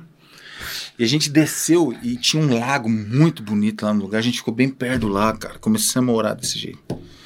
Cara, deu alguns minutos, esse meu amigo que tava com o violão, ele falou assim: Eu não fico aqui. Meu, veio uma neblina. Fechou, gente. Não che- Não chegava um palmo na frente, né? E ele, ele, foi, ele ficou de medo mesmo. Ele foi, daí outras pessoas foram, eu fiquei sozinho ali e tal. Rapaz. É, teve um momento de quebrantamento muito doido, muito doido. Mas foi inesquecível. Então você, ó, essa noite. Sabe? Ah, não. Falar do, do lembrou. Posso? Pode. Pra encerrar. Essa, não, essa, essa, Jesus. fui, fui dormir solteiro ainda. É. Cara, vocês vão achar que é mentira isso, tá? Mas aconteceu comigo, ninguém me falou, foi comigo no meu quarto. Cara, tive um tempo muito massa com Deus antes de dormir, presente de Deus. Eu falei, Senhor, se o Senhor tem algo ainda pra falar comigo, derramar sobre mim, me acorde de madrugada, tal. Vai pedir, E bobo. fui dormir. Cara, sabe o que aconteceu de madrugada? Eu tinha um aparelho de som. O som ligou sozinho. Tocando a, Eu lembro até a música. Tocando a Te Agradeço do Diante do Trono. Nossa. E quer, quer a loucura ainda? É. Não era CD, era fita. Rapaz. E como que fazia a fita funcionar? Tinha que apertar o botão, né? play. Cara, tocou aquele negócio. Eu quase fui pra debaixo da cama. é, sabe? Mas aí Deus também. Deus, foi É, isso. Dessa é- noite, Aí, que o. Senhor faça algo pra te abençoar. Aí. Fazer igual o Felipe, o cara da igreja lá. Eu não sei se ele pediu pra Deus acordar ele, mas sei que o reboco da parede do teto caiu no formato dele.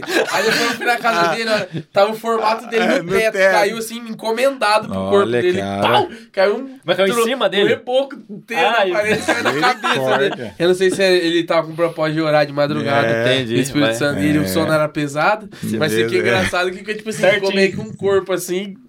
Prendeu o reboco, caiu no Você vai outro. pedir hoje, né, Diogo? Pra, você, É. pra você acordar de madrugada. Não, pô. deixa eu dormir, Deus, pelo amor de Deus. Já tô dormindo pouco. Tô dormindo seis horas por dia, você quer me acordar, hein? É, Deixa tá o reboco lá. Show de bola. Não, mas, cara, eu acho que na, na, na minha construção como, como pastor tem sido essencial esses momentos. Se tem Sim. algo que eu acredito, é, uma das ferramentas, assim, leve isso, você que está escutando. Eu acredito demais na ferramenta da adoração. Eu vim dessa área da música, hoje eu não estou exercendo a função dentro do ministério, mas eu acredito demais no poder da adoração, algo que lá em casa a gente faz, não, é, não são todos os dias, mas eu tento fazer com muita frequência. É o quê? A hora que os meninos vão dormir, eles deitam na cama, eu pego o violão, sento na cama de um, a Mari senta na cama de um, com a luz apagada. Tudo apagado. E a gente fica ali adorando, fica ali adorando, fica ali adorando. Eu acho que a adoração, ela é uma ela é uma ferramenta tão poderosa, tão poderosa, tão poderosa que que a gente precisa fazer, cara, com mais frequência, com mais frequência, Sim. com mais frequência. Porque, cara, porque o que, que tem no céu? Uhum. No céu tem pregação do evangelho? Não tem. Uhum. No céu tem adoração. Então, se a gente, a gente fala do reino de Deus, seja feito aqui na terra como é nos céus. Uhum. Já vamos então, treinando, né? Vai treinando, né? Uma vez eu preguei, falei, cara, se você não gosta de adoração, você vai ter problema no céu. É, você vai ter é. problema. Né? Então, até porque eu, o que, que eu desejo? Eu desejo que os meus filhos cresçam nessa atmosfera. Eu, eu, eu desejo que não seja algo que eles não percebam e não seja algo que eles não achem finalidade utilidade. Uhum. Então, eles dormem, eles dormem lá, às vezes eles cantam juntos, às vezes eles dormem, às vezes é cinco minutos, às vezes dez minutos, às vezes eu começo, sou muito quebrantado, começo a chorar ali, fico ali um tempão tal. Fica gravado, né, no é, subconsciente Então, dele. é igual, assim, imagina um ambiente, por exemplo, você faz um churrasco lá, uhum. tá, tá o cheiro, a fumaça da carne, que não gruda. Sim. Lá gruda. E, e, e, é uma atmosfera que eu quero que grude neles, que grude Sim. neles, vai, vai cravando isso neles, para que quando chegar os momentos mais decisivos da vida deles. Estão defumados. Estão defumados com a glória. Né? Show de bola. Eles, eles não tenham dificuldade de entender e também entender o espiritual. Uhum. Entender, cara, Deus está se movendo aqui. Por quê? Porque eu conheço isso. Discernir, né? Também. Eu conheço isso. Uhum. Porque o grande.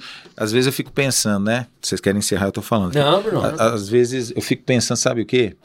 Samuel, quando Samuel foi chamado, será que Samuel foi o único que foi chamado naqueles dias? Será que num momento onde precisava de um renovo, Deus Deus estava ativando pessoas para que a ação de Deus na terra fosse estabelecida. Será que outros não foram chamados? Mas Samuel escutou. Uhum. Samuel escutou. Então, quando quando estou fazendo isso com os meus filhos, é na intenção de que o sobrenatural seja algo que eles se, seja mais perceptível. Quando Deus acionar eles, Deus requerer algo deles, Deus se mover, de, cara, eu conheço isso. Uhum. Isso não é coincidência. Para não ser isso. só chamado, ser escolhido também. É, né? então. são chamados. Pois é.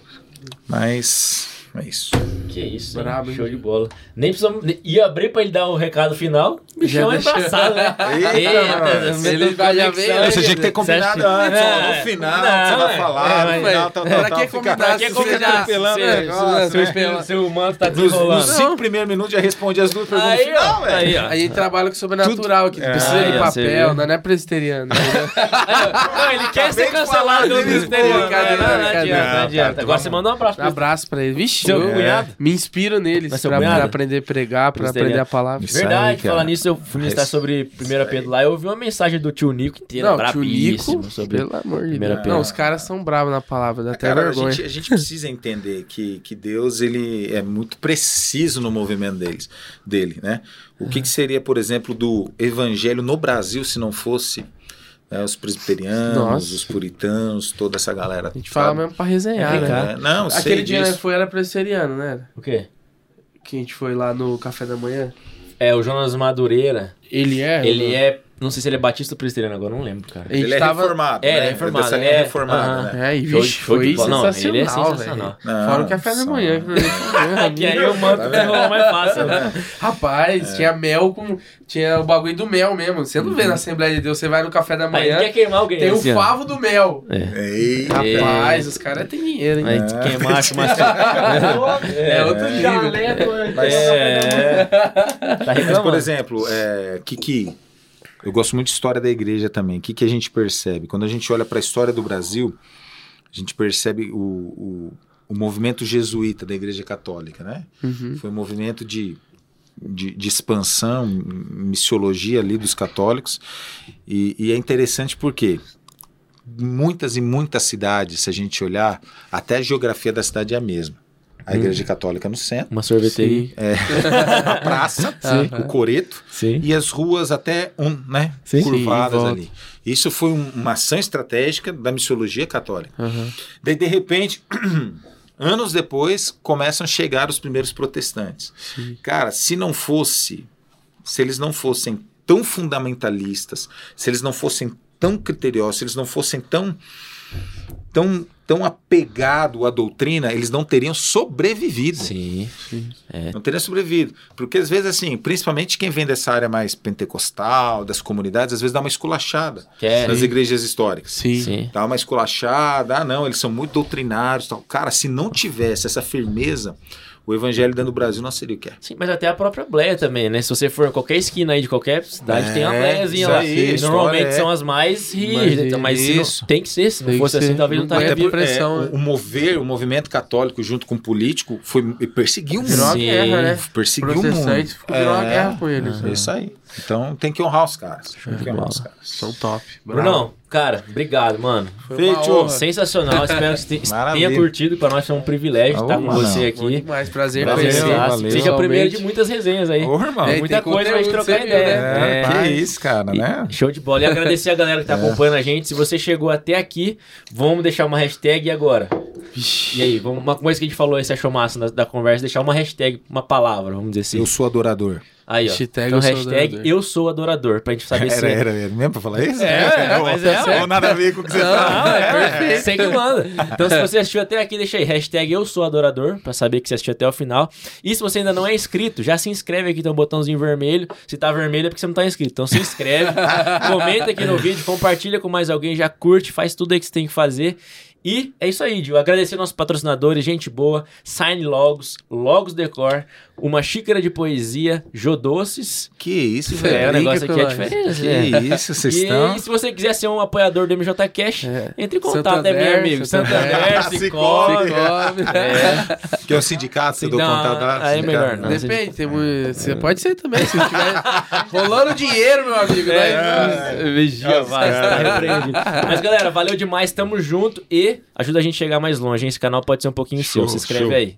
É Isso aí, que ele cresça, E a gente diminua. principalmente a barriga. Tamo junto, galera. Valeu. Beijo. Aê.